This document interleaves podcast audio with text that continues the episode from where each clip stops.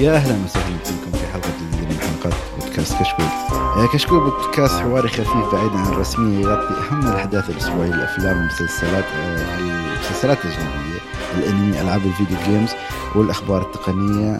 واليوم حلقتنا حلقة أفلام مئتين وواحد وثلاثين. أه طبعا يعني بس أول شيء قبل ما نقول الأفلام ومحاورنا اليوم، حاب ارحب باثنين يعني يعني ما ادري انا صراحه شو قصه وضعنا هالفتره، يعني اي حد يسجل الحلقه اللي بعدها يختفي، فجبنا لكم اثنين بعد كانوا مختفين بس رجعوا. اولهم يعني ركان القرني لان اختفى فتره طويله. ركان كيف حالك؟ يا هلا وسهلا. والله تعرف الحياه دي تشغل ادم، اي نعم احنا امتحانات في كل مكان خلاص. اي والله بس الحمد لله ربي وفقنا الحمد لله. الوضع جي جو تعرف مشكلة الأفلام اليوم نتكلم عنها شوية كئيبة وامتح يعني كشي. اليوم شباب سامحونا يعني إذا جتكم كآبة ما يخصنا، أتوقع أنا مسبب الكآبة ممكن ممكن. ومعانا بعد عبد الله العشوان بعد بعد طول غياب، يعني مع إني أنا كنت غايب أكثر عنهم كلهم فترة طويلة بس جت الحلقة الماضية. عبد الله كيف حالك؟ الحمد لله. ويعني عدنا بعد ما أدري يعني تشوف أنا ما طولت، ممكن هي حلقتين بس. والله شعور الغيبة هذا وإنه الواحد يرجع البودكاست بعد فترة حتى لو كانت بسيطة يعني شعور جميل، وإن شاء الله تكون حلقة جميلة باستثناء الأفلام اللي ركان كأبنا فيها، وإن شاء الله يعني نسعدكم كذا وتنبسطون معنا. أنت خذ راحتك حشف الأفلام هذه ما في مشكلة، أو انتقدها بكل احترام ووقار وأدب. لا الاحترام موجود، هو بدون الاحترام اللي تحت التسجيل يعني لو كنا متقبل بس ما عليك، هنا في في في احترام متبادل وكذا زين. بس قبل ما نبدا حابين نذكركم بان عندنا حساب باتريون، اللي وده يدعمنا ان شاء الله بتكون لها مزايا في المستقبل. وايضا لا تنسون تشوفون الفيديوهات الجديده اللي تنزل على قنواتنا في يوتيوب، يعني بعمر منزل يعني تقييم فيديو وثائقي غريب من نوعه يعني، وشوفوا عن اليابان واستمتعوا يعني. أه بس بنتكلم هالحلقه شويه، قلنا حبينا شويه نغير ترتيب الفقرات يعني. أه الأخبار تقريبا هي موجودة مع التعليقات، فقلنا بناخذ التعليقات أول شيء وبنضيف عليها خبر أو خبرين، بما أنكم ما شاء الله يعني هالحلقة في كمية تعليقات جميلة، وكذلك بعد فيها نقاشات أخبارية يعني أو نقاشات عن بعض الأخبار، فقلنا نقدم التعليقات لأنه ما نبغى نعيد الموضوع أخبار بعدين تعليقات، فقلنا ناخذ تعليقاتكم ونناقشها مرة واحدة، بعدين نتكلم عن أفلامنا. وطبعا أفلامنا أفلامنا اليوم تكون Being John Malkovich زين، أه والفيلم الثاني اللي هو I'm Thinking of Ending Things. طبعا ما أدري إذا سمعتوا اسم الفيلم كنتوا شايفينهم تعرفون ليش الجو تقريبا بيكون كئيب. أه في قاسم مشترك بينهم بنتكلم عنهم ليش يعني اخترنا الفيلمين أو أو ليش يعني جون مالكوفيتش مع I'm Thinking. أه نبدأ أول شيء بتعليقات حلقة مئتين وثلاثين. أه أنا أول واحد بقرأ التعليق عن تعليق حاتم علي. أولاً قبل ما أبدأ يعني يعطيكم العافية كلكم جميعاً على التعليقات يعني، وإن شاء الله تزيد تزيد يعني. يقول حاتم السلام عليكم. السلام وكذا السلام عليكم زين. سلام شكراً على كل شيء تقدمونه آه لنا من من متعة. وعندي ملاحظة بسيطة، أتمنى تعطونا خبر للفيلم اللي بتكلمون عنه في الحلقة قبل ما تنزل الحلقة عشان أعطيكم آراءنا عن الفيلم. زين يا أخ حاتم، آه شوف يعني هو شيء مو بغلط بس آه يعني أنا أقول مثلاً نحن مثلاً تكلمنا عن فيلم شمس المعارف اليوم أو حلقة الماضية، فأنت خلاص أنت عارف أن نتكلم عن شمس المعارف وسمعت آراءنا، فممكن يكون شيء جميل بعد أنك أنت مثلاً حلقة الجاية تعطينا آراءك عن شمس المعارف وتتفق مع من وتختلف مع من، غير لما تعطي بس رأيك بدون ما تعرف شو آراءنا بعد. عرفت كيف؟ فما أدري أنا هاي وجهة نظري، بس ممكن نجرب الحركة، مش يعني مع أننا قبل جربناها ممكن نرجع نجربها إذا كان عليها اقبال يعني، مع انه اشوف تعليقات ما شاء الله الشباب يبغون، بس هاي وجهة نظري انا. ما ادري الشباب متفقين مختلفين ولا شو رايكم؟ والله اتفق معك انا خالد. وبرضه يمكن من الاشياء اللي اللي تصير هذه خلف الكواليس انه احيانا احنا نتاخر برضه في اختيار الاشياء، يعني مثلا نتاخر قبل التسجيل نقرر بثلاث ايام اربع ايام، او انه حتى مثلا ممكن نختار شيء قبله بفتره بعدين يطلع مره شيء كلبي ونغيره، واتوقع قد صارت اكثر من مره لو ما كنت غلطان يعني، او يطلع شيء مثلا آه يعني غير مناسب إنه نتكلم عنه. ما أدري إذا تذكر الفيلم هذاك يا خالد، ما أنا ما أبغى أقول اسمه. ما أقول اسمه. أنا ما أقول اسمه. بس آه يعني عشان كذا آه ولكن فعلا يعني زي ما قال خالد، هو يعني صراحة اللي اللي بسطنا يعني بشكل مرة كبير، إنه لما نتكلم عن فيلم وتعطونا رأيكم عنه في التعليقات، يعني لو ترى لو تكتبون معلقة كذا فيها خمسين سطر راح نقرأها يعني وننبسط برضو برأيكم. فما أتفق مع خالد يعني. يعني مثلا تقول خالد يا أخي أتفق معك، ولا شو رأيك التعبان هذا، ولا مثلا عبد الله إيه عادي يعني، اللي بيبي يزبد يعني يقول ياخذ راحته يعني مثلا عادي يعني. صح يعني رأي عبد الله ممتاز كذا. نعم نعم. إيه والله فعلا أتفق مع خالد، وأشوف إن ال فعلا أحيانا برضو تخلي الواحد يتابع فيلم إنه يكون شين يعني مثلا مثلا وحنا السبب يعني. مثلا قلت لك فيلم الجاي I'm I'm Thinking of Ending Things، يعني ما أدري بالأمانة يعني ما أعتقد وادي يشوفونه يعني، إلا إذا سمعتوا آراءنا يمكن قبل، بس لا لا ما عليك إن شاء الله بنجرب الحركة هذه ونشوف. زين عبد الله تقرأ تعليقات غير معروف والتعليقين اللي بعدهم. تمام طيب آه، أوكي. غير معروف يقول متابع دائم لكم آه، ما قطعت ولا حلقة، بس مو من النوع اللي علق حتى في باقي وسائل التواصل، شكرا لجهودكم المتواصلة. آه، ويتكلم الآن عن يقول إنه شمس المعارف شفته في السينما أول أسبوع مع إني مو مو سعودي، واستمتعت متعة مو طبيعية، وإن شاء الله تكون انطلاقة قوية ترفع مستوى الإنتاج السينمائي في السعودية. أول شيء شكرا لك يعني إنه على التعليق، وإحنا فاهمين إنه في في في نوعية كبيرة مرة من المستمعين والمتابعين اللي اللي ما يعلقون، وأنا منهم يعني. أنا أسمع أشياء واجد ومو مو شرط إن واحد يعلق، فشكرا يعني لك إنه يعني حسستنا بوجودك. أه وغير معروف يعني الحين. إيه بالضبط غير معروف. بس شمس المعارف أنا صراحة إلى الآن ما شفت يعني. أف... اي والله والله تخيل يعني كذا واجد ناس يقولون. انا شوف يعني, يعني الاخبار اللي طالع الفتره الماضيه يعني ان ما شاء الله شمس المعارف طلع ما اعتقد على تسعة ايام ولا عشرة ايام الاول في السعوديه على نتفلكس يعني. فوالله يعني السعوديه، وكان قونا. كان برضو في مناطق عربية كثير يعني، ودول كان من التوب عشرة يعني أكيد يعني، بس ما أعرف الرقم كم، بس يعني مثلا تقول في الشرق الأوسط بشكل عام أعتقد كان يطلع في العشر الأوائل دائما، إذا ما كان الأول أكيد يكون يا الثاني الثالث الحدود يعني. راكان لا تقول لي أنت بقى ما شفت شمس المعارف. لا لا بالعكس شفته. آه تعطينا رأيك سريعا يعني. والله كان هي. أيوة قول قول اسلم. لا لا كنت بقول يعني شو رأيك؟ آه يعني الفيلم آه يعني كان فيلم لايت كوميدي يتكلم عن ال ك كشعب السعودي بشكل عام، يحس نفسه دائما في في الأفلام اللي زي كذا، خصوصا إنه فيلم هاي سكول يعتبر فيلم ثانوي و... و... بس برضو الفرق بينه وبين الأفلام الثانية إنه يتكلم عنك، يتكلم عن المدرسة اللي أنت كنت فيها، ويتكلم عن ال... يتكلم عن الكلام اللي أنت تقوله، يتكلم عن ممكن ترتبط فيه حاليا وأنك يعني إيه أنا ارتبطت في الفيلم يعني حاليا لنا الحين تقريبا نفس الأجواء وكل شيء. المدارس قصدك؟ آه يعني قبل عشر سنوات يعتبر. هل في نفس التشابه يعني؟ في تشابه كبير يعني، في يعني عشر سنوات فناي ترى ما تغير أشياء وايد. آه بس تعتبره يعني تقدر أفضل فيلم سعودي إلى الآن؟ أنا ما شفت كل الأفلام السعودية فما إذا أتكلم في هذا الموضوع، ولكن اللي شفته إيوه يعتبر أفضل فيلم سعودي. آه لأنه لأنه لأنه الأفلام الباقية أحس أنها تبغى تتكلم عن قضية، وإنه أوه لازم نتكلم عن القضية المعينة ونعالجها وكذا وكذا. وطيب ليش ما تعكس المجتمع كمجتمع بدون ما تتكلم عن قضايا وما أدري إيش؟ في النهاية إحنا نبغى نبغى ناس، نبغى نستانس، نبغى ننبسط ونستمتع وإحنا نشوف. في مناقشة القضايا هذه بس هو فيلم هو فيلم يعني تذاكر أو فيلم سينما يعني شبكتها للسينما أكثر. أيوة أكثر من المهرجانات، عرفت كيف يعني؟ ممتع فيه متعة ممتع، بس أنت أنت أنت مدرك إنه أصلاً برضه وقت تذاكر الأول لازم يناقش قضايا وما أدري إيش وكذا وكذا. ما كان حتى أي عمل حتى مسلسل في التلفزيون كان إلا إن يناقش كذا، وهذه أمور كان ممكن تسبب حساسية، ولكن عدم التطرق لها بس الحالة يبين إنه إنه في نضوج في الكتابة وال وال وفي الأعمال اللي تطرح. ففيلم جميل والله. شوف نصح عبد الله إنه يشوفه، عشان والله أنا أنا مرة متحمس أشوفه. نقول لك مرة متحمس أشوفه، وترجع شوي سبب أجواء المدرسة يعني، شوي تشوف الناس موجودين وحياة يعني، عرفت ما في كورونا. إيه بالضبط. بس يعني حقيقة الكلام قال له ركان يعني أنا كذا ودي أخذه وأطبعه وأحطه كذا قدام أي واحد صانع أفلام سعودي، إنه يا أخي مو شرط ترى لما تسوي شيء إنه يكون فيه رسالة، أو مو مو خلنا نقول رسالة. الرسالة أحيانا لو كان يعني موضوع فكرة الرسالة بحد ذاتها موضوع بالعكس بسيط وموضوع يعني ممتاز، ولكن إنه فكرة إنك يعني كذا يعني ما أدري إنه تطرح القضايا ومد وإن الواحد يكون يعني يحاول إنه إنه يعني تريجر إنه إنه تتريجر يعني المشاهدين. ما أدري يا أخي صار والله ممل يعني لما تشوف على الأشياء. وش الهدف اكتشفت عن قريب يعني والمفروض إني أكتشف من زمان ولكن. وش هو؟ يبون يسو... بعضهم يبغى يسوي إثارة جدل وإثارة الجدل تسوق الفيلم.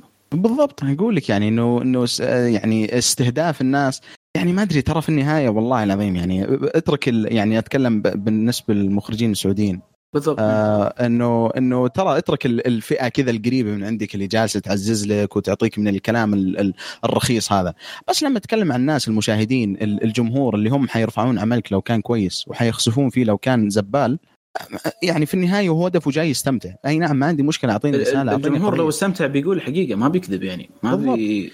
يعني وأنا ما ما أبغى أذكر أسامي بس الفترة اللي راحت مثلا شفنا كم أعمال سعودية كانت أفلام قصيرة وما أدري حتى بعضها مو مو كان حتى خلينا نقول الهدف طرح قضية بشكل مباشر. بالعكس اللي يبغى يجيب قضية مثلا حساسة ويروح يجيبها بشكل يعني كذا مايند إفينج أو ما أدري مايند بلوينج يعني اللي يعني تو ماتش يعني أنت معليش هذه أول مرة تخرج فيلم ويعني مسوي زحمة والشارع فاضي فهمت. فأنا أشوف لو يركزون على أعمالهم تكون ممتعة قبل ما تكون والله يعني ناقدة وما أدري إيش ال بس عجبتني كلمة مسوي زحمة الشرف إيه كيف لا من جد يعني معليش يعني بس لما تشوف يعني أنا شوي يمكن الموضوع هذا مضايقني شخصيا لأنه يعني في النهاية ما أدري أتوقع حتى كلنا إنه يعني بالنسبة لنا الأفلام معناته شيء أمريكي ممكن يعني لو الواحد شطح يتفرج على أشياء كورية وأوروبية بس إنه لما تشوف الشيء هذا يتطبق عندك وتكون مرة متحمس تقول أبغى أشوف وش وش ال ال الشيء اللي هذا اللي أنا مرة أحبه وبشوف كيف ال الناس ال ال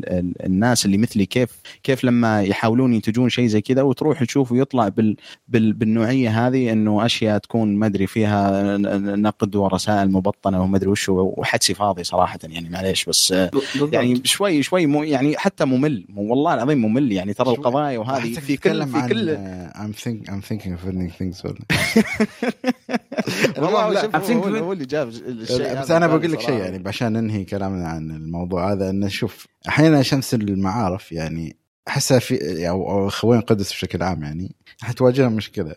أحس إن الحين لازم يسوون شيء أحسن عن شمس وغيرها كله. الحين أي عمل سعودي بيسوون بتقارن مع شمس الماء عرفت كيف؟ بالعكس هذا هذا شيء لا بس يعني ممتاز. هذا يعني بيكون يعني شوية تحدي أكثر يعني هاي مشكلة ببعض صناع الأفلام يعني ممكن إذا كان توجه لا منتقد في فيلم سعودي نزل بعد قبل فترة ولا يتهيألي شفت أبو عمر رايح له وأحمد عاشور اللي هو فيلم بنويرة ما أعرف مش ما ما شفت الاسم عدل بس أنا أعتقد فيلم رعب يعني سعودي. فنشوف يعني يعني بما أن خاصة الأفلام قام تنزل أنا أحب يكون في فيلم يعني بمعنى فيلم ممتع مش فيلم والله نفس أفلام يعني مثل ما قلت قصيرة للمهرجانات. لا أنا فيلم فيتشر فيلم ممتع أكشن حركات أي مو بشرط أكشن يعني أي شيء يعني يكون فيه متعفن زين آه بس بس قبل قبل ما نروح خالد اسمح لي ما أدري لو شفتوه أو لا ولكن تكلمت عنه أنا آخر مرة كنت موجود في البودكاست مع أبو عمر ومحمد اللي هو فيلم المسافة صفر اللي صراحة مرة استمتعت يعني وأنا أشوفه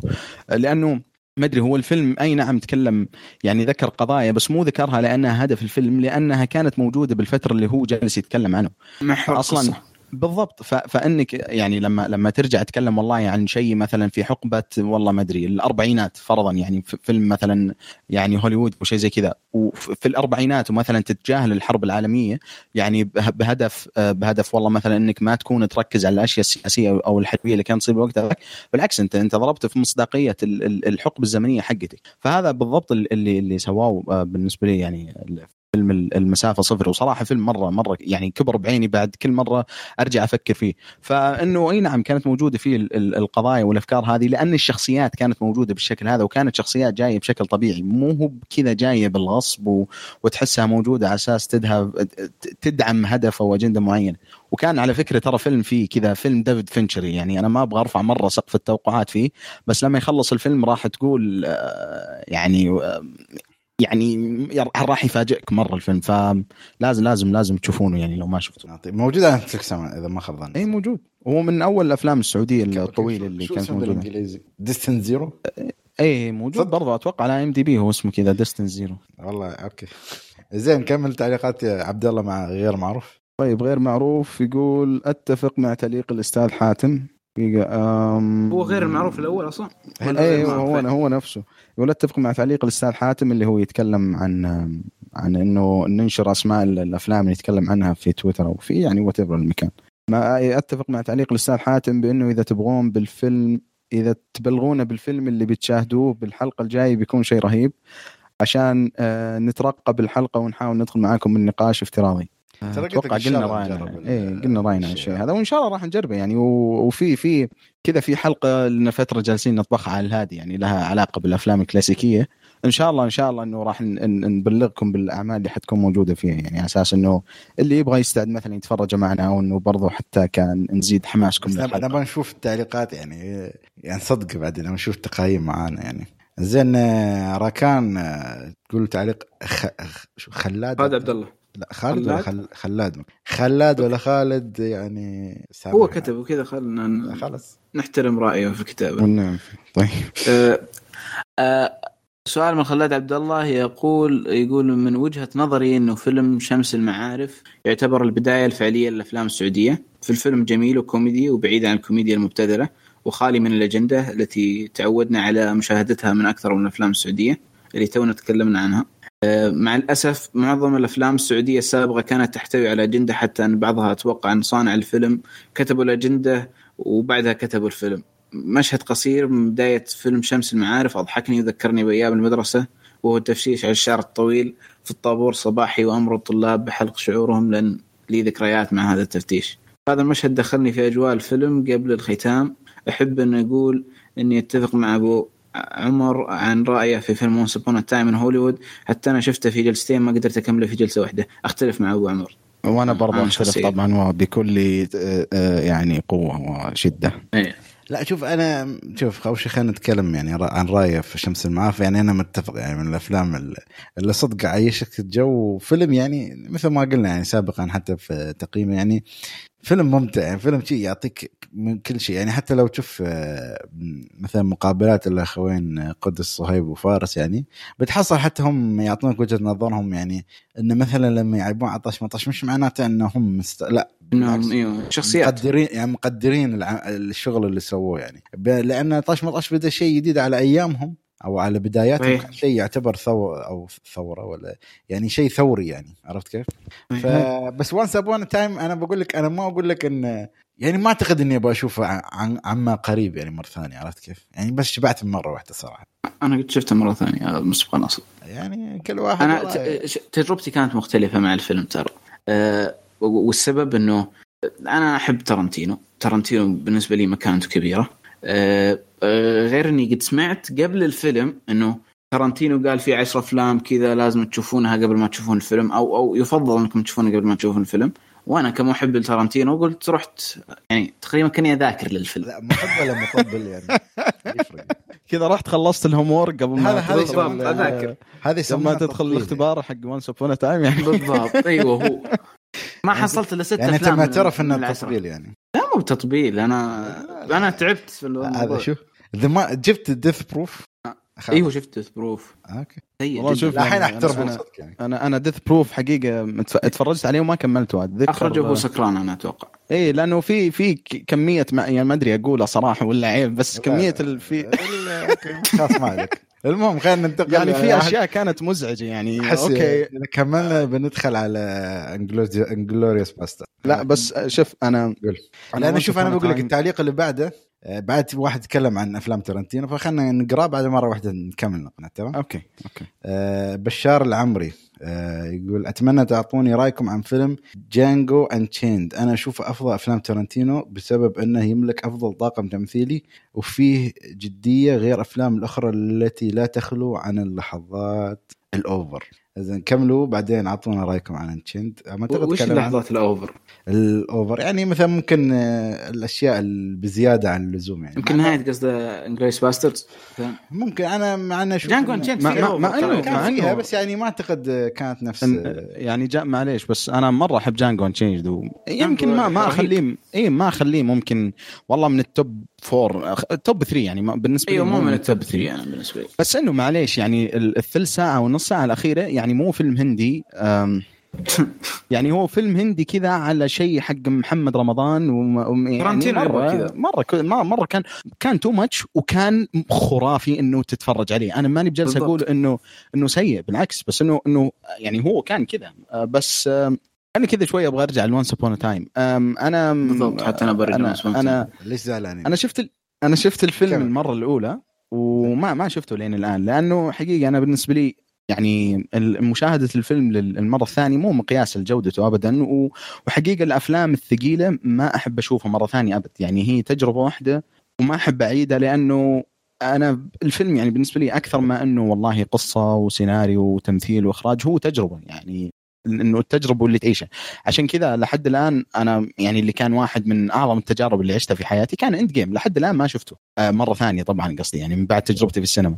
فونس أبون تايم إن هوليوود أنا أنا أنا على طاري الهومورك اللي سواه وركان للفيلم, أنا ما شفت أي شيء من الكلام هذا. قلت أبغى أدخل الفيلم على عماها, وحتى قصة العائلة مانسون, العائلة السبايك ذولاك ما يعني أعرف أوكي أعرف عن عن مانسون نفسه, وإنه الفترة اللي قضاها في في السجن وكي يعني وكيف أصلا رجال ماتوا, ما عرفت صار سارونتيت أصلاً من أول. إيه أنا أنا مثلك يعني إنه إنه أعرف أوكي إنه إنه إنه إن هي كانت يعني تعتبر ضحية للناس هذولا, بس لما شفت الفيلم صراحة يعني أكلت كمية كفوف غير طبيعية, لأنه وعظم لا لا أنا ما ما راح أحرق صدقني, بس لأنه عظمة الفيلم بالنسبة لي إنه كيف كوينتن تارنتينو الرجل هذا عظمته في الكتابة, كيف أخذ الحقبة هذيك والفترة هذيك والهلع اللي صار بهوليوود بسببت بسببت عائلة مانسون, وكيف إنه حطها في باله, ويعني إنه إنه طلع منظور آخر مرة مختلف عن القصة. يعني أنا بالنسبة لي أنا أنا لما وأنا جالس أشوف مارغو روبي في الفيلم اللي كانت تمثل شارون تيت, كنت أشوف إنه كان في مشاهد مبالغة بالنسبة لها, يعني كان كانت أخذت سكرين تايم أكثر من تستاهله, يعني كانت مشاهد فارغة, بس حسيت إنه ريولها أخذت لا يعني أوكي, بس الشخصية برضو بشكل عام يعني كان كان الفيلم اللي كانت تتفرج عليه إيه, إيه اللي كان هذا إيه من ضمن اللي ذكرتها. بس أنا أقولك إنه كانت واحدة من المشاكل بالنسبة لي وأنا أتفرج في وسط الفيلم, يعني كانت مزعجتني, بس بعد ما خلصت كانت شيء كويس, اللي هو إنه شخصية شارون تيت أخذت وقت أكثر من اللازم, وكنت حاس إنه أساس إنه كذا تورنتينو يبغاك يعني تتعلق مع الشخصية, بعدين بوم يعني يصير شيء مرة يعني مرة مرة كذا كوينتن تارنتينو على يعني الأشياء اللي متعودين عليها. بس الفيلم لا يعني أعطاك كف, ولا قال لك إنه هذا العالم قدم لك رحلة غريبة إنه يا أخي مرة ممتاز الفيلم ذاك, احس انه يا اخي ما اخذ حقه بزياده, يعني سنه ألفين وتسعة عشر كان في اشياء مره ممتازه. لا اقول لك انا ترى شوف نحن تكلمنا عن الفيلم في حلقه مية وثلاثة وتسعين, بس قاعد اشوف اسامي الناس اللي سجلوا وانا اشوف السكن موجود. انا انا اقول ليش عبد الله يفضفض ويطلع لعنده يعني لا للاسف, مع انه انا رحت شفت الفيلم على اي ماكس ومره كنت متحمس كل شيء, بس ما قدرت اسجل ذاك اليوم يا اخي. بس انا اعتقد تكلمنا عنه في الحلقه افلام السنه صح, كنت معانا إيه. بس فيلم ممتاز, بس موجود يعني, يعني اللي يبغى يسمع إيه, بس يستاهل يعني الواحد يتكلم عنه. بس صراحه ركان ركان هذه اول مره يكون انا اول مره اتكلم عنه, و يعني كذا رايه نفس رايي, فانا مره مبسوط وخليه ياخذ راحته. يلا اهم شيء انك استوت سعيد شويه بس انا شوف جانجو انشيد انا برجع له صراحه عندي أفضل عن Once Upon a Time, لأن حسيت هو أفضل فيلم أكشن لكوينتن تارنتينو. يعني كل بيل أوكي أحترمه وكشي, بس يا أخي Django Unchained ما أدري يعني من الأفلام اللي الصدق ما أمل لما أشوفه. يعني شفته مرات يعني كم مرة في السينما, مرة في الطيارة, مرة في البيت, عرفت كيف يعني ما ما أشبع منه, خاصة شخصية كريستوفر والتز يعني. رهيب ذا الآدمي آخر يا أخي, ذا الممثل خبل يعني. بس على فكرة على طاري كريستوفر والتز, يدرون إنه Inglourious Basterds كان كان تورنتينو يعني يبغى يسوي فيلم من زمان, يبغى يسوي الفيلم من زمان, بس إنه ما حصل إيه ما حصل ممثل اللي يقدر يشيل الشخصية الجنرال النازي في Inglourious Basterds اللي هو إيه اللي هو مثل وولتز, لدرجة إنه كان حيكنسل الفيلم, ولكن يعني بصدفة ما هو تعرف على الممثل هذا و وطلعنا واحد من يعني ما أدري من أعظم الشخصيات والأداءات اللي شفناه. فممثل مرة مرة مرة خرافي. آه طيب ركان ايش رايك انت عند عن عن جانجو؟ خلينا نسمع, ممكن اتفق معاك يعني. جانجو فيلم يعني يقول لك واحد راجع, اقول لك راجع راجع افلام عشان نشوف Once Upon a Time, يعني جانجو من تورنتينو كيف يحبه جانجو احبه ايوه. بس هل يعتبر, انا بعطيك ملخص الكلام, هل يعتبر من توب ثلاثة عندك؟ لا بس خلاص يعني يعني اكيد الاول ثلاثة ترنتينو ايه بول فيكشن الاول بول فيكشن الاول والثاني ونس أبون تايم هوليوود اوف الثالث اوه الاول هو بالنسبه لك يعني ونس أبون تايم والثالث هيت الثالث شوف يستاهل شو الثالث ذا هيت فليت هيت هيت اوه لا انا مع يعني هيت انا عندي صراحه هيت فليت وجانجو انشيند يعني انا عجبني انهم فيهم ترابط بسيط حتى لو يعني نفس الاجواء بس ذا هيت فليت الجزء الثاني من ريسيرفر دوغز ترى هذه بالضبط كذا الجزء الج... اي تحسه شيء كذا اثقل من ريزيرفر دوغز أيوه. آه وكذا وشيء يعني هو ريزيرفر دوغز بس الحقبه الكاوبويز يعني ايوه بالضبط ايوه بالضبط والجزء الثاني اللي جانجو انشيند بطريقه غير مباشره آه بس والله جانجو يعني شوف أنا بكل بساطة هو يعني من الأفلام اللي استمتع فيها بس والله لما أفكر الحين يا أخي مع الأسماء اللي ذكرتوها يمكن حتى ما يكون مع التوب فايف يعني في كلبل الأول والثاني في Once Upon a Time والثالث لا تنسى إن شاء الله بإذن الله في الطريق ولا عزاء لل... للكارهين آه والله شوف يعني أقول لك كلبل الجزئين Um, uh, The Hateful Eight, Once Upon a Time, Reservoir Dogs. أنا مرة مرة عشق الفيلم هذا. Pulp Fiction. يعني ممكن يجي السادس السابع جانجو بس إنه ممتاز يعني لا يزال فيلم فيلم مرة ممتاز. يعني تقييماتك يعني معتقد إذا أنت واصل جانجو ثمانية من عشرة معتقد على كلامك يعني ولا أقل؟ ما أدري الرقم أنا أحس مرة ما يهم بس ثمانية تسعة يعني. بس إنه مو بيرفكت. شيء هاي. اي مو مو بيرفكت الفيلم. زين عبد الله شايك تقول تعليق اللي بعده له تعليق مصعب. والله شوف انا الصفحه تسكرت عندي فانا واحد يعني أنا لو واحد يتكرم يعني و... زين مصعب يقول السلام عليكم خاص خلوني عيل انا بقرا تعليقات كلها افضل يكون. زين مصعب السلام عليكم ورحمه الله اتمنى انكم بخير حلقه مميزه كالعاده واتفق باكثر الكلام عن فيلم شمس المعارف اللي صراحه صدمني جدا. كنت بجده قلت ما يحتاج اشوف فيلم سعودي ورحت شفت ماي سباي وبشكركم من اكثر الاشياء اللي ندمت عليها ب عشرين عشرين. يا رجل ماي سباي اعتقد لو تروح يعني ايجي بيست ولا المواقع لا بتحصله من زمان بس ما مشكله يعني كل واحد اختياره. وش قصته يعني. الفيلم هذا هو اتوقع في باتيستا ولا آه بس خلاص يعني افهمها وهو بطل الفيلم اوكي هو الكتاب آه باين من آه من البطل من بوستره عندي مشكله بسيطه اللي هي القذف شو اللي هي القذف الصراحه هي شو اللي هي القذف الصراحه هي كانت جميلة وهذا الواقع ما يعني أتوقع يقصد مثلا ال... يعني الحد ما... في الكلام في ها أوكي أوكي القذف صراحة في... كانت جميلة وهذا أي... الواقع القذف تقريبا كنا نسمع دائما بالمدرسة ولكن مشكلتي بكثرتها يعني في حدث مقدر أقول ما أقدر أقوله عشان الحرق بدقيقة قالوها أربع مرات يمكن وكان وقتها غبي جدا نرفزني صراحة وبخصوص الأغاني صراحة ما عجبتني بسبب بس اللي عجبني هو وقتها يعني وقت الفرح يحطوا أغنية فيها طاقة إيجابية وقت الحزن يكون مودة حزين الصراحة كنت متوقع قبل ما أشوف الفيلم أنهم بيستفيدون من الرابر اللي كان معاهم لقلة الميزانية عندي طلب أتمنى تكلموا عن أفلام هيتشكوك واضح أننا خفنا شو خفنا من أحمد بتشوف تعليقات أكثر هاي عم تغير تكلم عن أي أحمد أحمد عاشور أحمد عاشور لأن اللي فوق بعد أحمد قلت هل هو عرف المستقبل وقرأت تعليق أحمد اللي قول المهم لا بس شوف أنا يعني سوري إني ما ما قدرت أفهم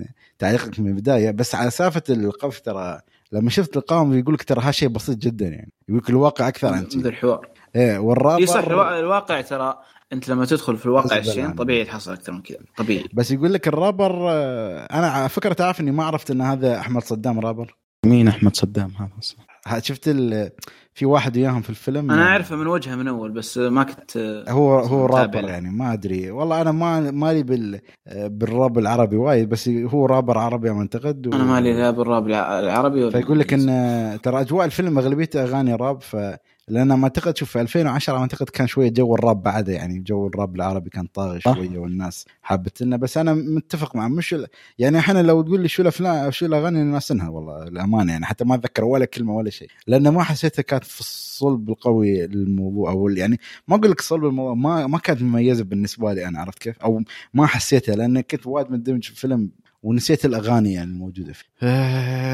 زين بس الله يعينك مع ما سباي يعني صراحه احسها غلطه ما اذكر. وفي الكورونا بعد الله يعينك صراحه يعني. انت خالد شفته في السينما يعني؟ لا لا لا اصلا ولا شفته، انا شفته عندي على ما ما هذا ابل بلاي ولا فكرت اشوفه اصلا، وشفته بعدين اشوفه موجود ممكن من اربع شهور في السينما فوريو ولا شيء، قلت لها شكل الفيلم نازل بس تكمله عدد عرفت يوم عندنا خمسه افلام يلا صدق. بس انا طاري المضحك المضحك انه ديف باتيستا يعني انا يعني ما اوكي يعني احترمه حقيقي، بس انه كمصارع وممثل والله كمصارعه ما احترمه، ولكن كقصدي كالاداء الادوار اللي اختارها مع مخرجين يعرفون يطلعون التمثيل، مو التمثيل انه يعني يختارون شخصيه كويسه له. مثلا اداؤه في في فيلم جيمس كان جاردينز اوف ذا جالاكسي كان مره ممتاز، كان شخصيه مره راكبه عليه.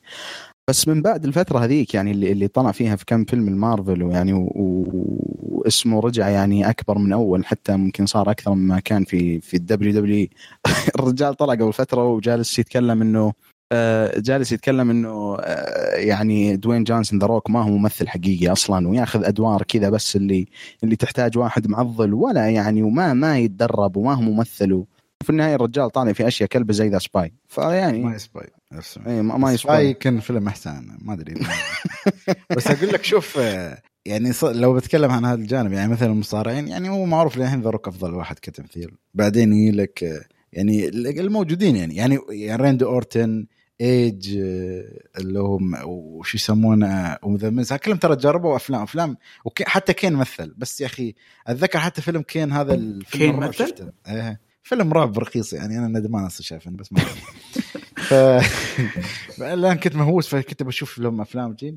بس بعد يعني تعرف اكثر ثلاثه ناجحين اللي هم ذا روك جون سينا و وش يسمونه وباتيستا يعني فقط لا غير. بس بعد يعني باتيستا ما اعتقد من حقه يقول يعني يوم بتوصل مواصل ذا روك بعدين تقدر تتكلم يعني. مثلا جون سينا تكون فيهم بينهم مناوشات بس شيء بسيطه يعني. مثلا جون سينا حندخل في افلام قويه يعني مثلا بيس ميكر فاست الجديد يعني داخل على الاقل في الاجواء الفرانشايز الكبير عرفت كيف يعني مثل باتيستا والشباب البلاك باستر يعني. انا احس اللي يوصل لمرحله من المصارعين خلاص يعني خلاص يقدر يعتبر ان المصارعه مع السلامه يعني بالنسبه له يعني عرفت ما ي... ما يدخل الا اذا هو حاب انه يرجع كهوايه فقط له. زين آه... نقرا بعد تعليق احمد. الله يعطيكم العافيه، ايش رايكم بالخبر اللي يقول ان الممثل روبرت داوني جونيور وزوجته يخططوا لصنع عالم سينمائي لشارلوك هولمز والتوسع فيه بناء على خبرته وتجربته من عالم مارفل؟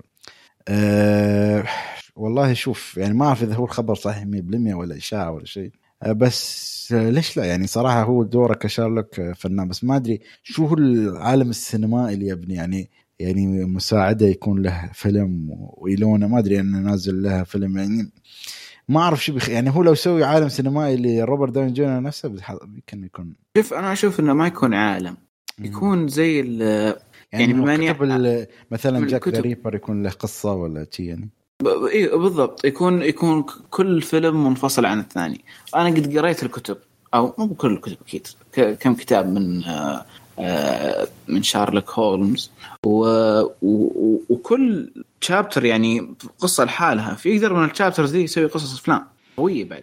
والله ما أدري يعني أنا شوف أنا متحمس هو رابط داون جوني خاص شبع من مارفل فممكن يعني يبي يدخل السوق يعني ليش لا مع أنه كان أداء يعني إلا إذا شوف إذا هو بيكمل على دور شارلوك ما نقول لا يعني بالعكس. عبد الله أنت شو رأيك بالخبر أو الخبر يعني مش يعني مو موثوق مية بالمية يعني آه. والله شوف يعني شخصية شارلوك يجي منها يعني ممكن ما أدري يعني من الشخصية ومن الفيلنز من الفيلنز من الفيلنز حقين الشخصية يعني ما أعرف الأمورياتي هو مريحة حتى برضو اي وحتى مثلا شخصية لا اله الا اللي هي حبيبة شيرلوك وش كان اسمها اللي اللي مثلتها ريتشل مكادمز في الفيلمين حقت روبرت داوني جونيور.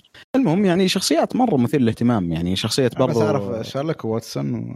يعني شخصية برضو لا اله الا الله وش كان اسمها اينولا يعني برضو حتى في المسلسل كانوا جايبينها بشكل مختلف عن اللي كانت في, ال... في الفيلم الجديد ممكن تطلع قصص. بس يعني والله شوف يعني روبرت داوني جونيور بعد الفيلم الكلب اللي سواه وبعد بعدين جيم أنا ما أثق فيه صراحة يعني الفيلم جاب العيد بشكل غير طبيعي. الفيلم اللي هو على أساس إنه الحيوانات اللي يتكلم عن الحيوانات دو... اه... أي اللي يسوي كأنه دولمايت ريميك اه... ريميك هذا دولمايت يعني أنا أقول لك كأنه دولمايت دولمايت أحسن منه دولمايت مرة أحسن ايه مره يا اخي ممتاز على فكره الفيلم ذاك. قبل يومين كذا رجعت اشوف بعض المقاطع انه مره ممتاز. بس يعني ما ادري حتى على فكره، بس يعني ما ادري اتوقع روبرت داوني جونيور ترى ما هو مره مع وورن بروز، لانه شارلوك تبعهم وهو يعني علاقته مره ممتازه مع ديزني. فما ما ادري يعني لو لو كان الخبر صدق، بس صراحه ما ادري لو صار انا ما ماني متفائل. اخي وورن براذرز عندها، ممكن لو كانت على نتفليكس اتفرج عليها. ما وورن براذرز عندها يعني حصريات شخصيات وارد من حقوقها، ولكن للاسف ما استغلها صح. من جد عندهم اشياء مره ممتازه بس الباقيين يا رجال يعني معليش، يعني عندك يعني عندك سوبرمان وباتمان ما ادري يعني ما, ما في شيء اقوى من كذا يعني. وكيف شوف شلون يعني اعطوها واحد زبال زي، اتوقع تكلمنا واجد عنه، بس زي زي سنايدر حرام والله العظيم حرام يا اخي. سوبرمان عندك الاكستندد كات او الدايركتور كات بنشوف يا اخي، يمكن كان توجهها صحيح مثلا والله ما ظنيت، لكن نشوف هم يعني نشوف يعني شوف انا ما ما شفت يعني مش متفاعل حاليا، بس نشوف في المستقبل يعني. زين يا اخي كيف نقسمها؟ عزو عزو ما اعتقد او ثري زد دبل، المهم عزو ما اعتقد. يقول السلام عليكم ويعطيكم العافيه على مجهوداتكم. الامانه ما تلوم تعليقات الافلام من فتره ما غير يسمعون اخبار تاجيلات مسدوده انفسنا عكس اليابانيين اللي شغالين صح مولعين استديوهات الانمي، خاصه اخر فصلين السنه القادمه ترجع السينما كعادتها كعهدتها الاولى، وترجع التعليقات تمتلي بكشكول افلام. هاشتاج الرقم واحد دائما وابدا بكشكول افلام. يا الله. على العموم شمس المعارف اعتبره واجهة السينما السعودية من اليوم ورايح، وهو الذي نقدر نقول عنه فيلم سعودي طويل بحق وحقيقي بحق وحقيقي، وأكون فخور فيه وفخور أيضا بكل تجارب مخرجين وكتابنا في الأفلام السابقة. لكن من اليوم ورايح سقف التوقعات بيكون مرتفع، وإيه راح تقارن كل فيلم ينزل بشمس المعارف عشان يكون هذا الضغط على المخرجين بيكون فيه منافسة قوية. شوف أنا قلت لك والله يعني مع أني ما قريت التعليق، بس يعني حسيت أن شفت هل وجهة النظر بتكون موجودة يعني، عرفت كيف، خاصة من الجمهور السعودي يعني. زين وأخيرا حبيت استفسر، قبل أسبوعين نزل فيلم من شو تايم بعنوان Kingdom of Silence، وهو فيلم وثائقي يتكلم عن سيرة الصحفي السعودي جمال خاشقجي والأمور التي صارت معه. الحين ما شفت الفيلم ولا أدري إذا هو أو مع أو ضد، أو إذا بين بين حقائق بأدلة أو يرمي اتهامات عمياء. لكن في أحد شافكم يعني في أحد فيكم شافه أو بيشوفه ويعطينا لمحة عنه بدون ما ندخل بالأمور السياسية طبعا؟ اعتذر عن الطاولة، يعطيكم العافية حبايبنا. عزو والله للأسف ما شفته ومش مهتم أشوفه، لأن أحس يعني أحس أن الفيلم ممكن يرمي نغزاته وأنا صراحة في غنى عنه يعني، صراحة شيء في غنى عنه. هو فيلم وثائقي ما أعرف يعني، ما أدري شباب أنتوا في أحد مهتم أن يشوف الفيلم هذا؟ والله أول شيء يعني شكرا عزو يعني على الهاشتاج الجميل هذا، بس ما أدري يا أخي أنا حقيقة أحس أمور حساسة جدا يعني وأنا يعني أوكي. وزيادة على شيء هذه الدوكيومنتريز دائما يعني الله يرحم أول شيء يعني جمال خاشقجي و... يعني والقضية انتهت وصار لها فترة، ودائما يعني زي ما قال ما أدري خالد قلت الشيء هذا ولا، بس إنه يعني دائما الجهات هذه اللي تسوي دوكيومنتريز وكذا دائما يكون عندها أجندة يعني، مهما كان الواحد ما في أحد يسوي عمل لوجه الله يعني يكون عنده أجندة وكذا. فصعب إن الواحد يتفرج على قضية مرة حساسة ويعني وفيها ضحية، وممكن يكون مثلا بعض الأشياء اللي فيها ما هي موثوقة يعني. ف وزيادة على كذا يعني الواحد الفترة هذه ما أدري يحاول يتفرج على أشياء أدري تفتح النفس وكذا، ما ما يعني ما ما ما أحس إنه من الأشياء اللي ممكن أفكر أتفرج عليها يعني أصلا بشكل عام.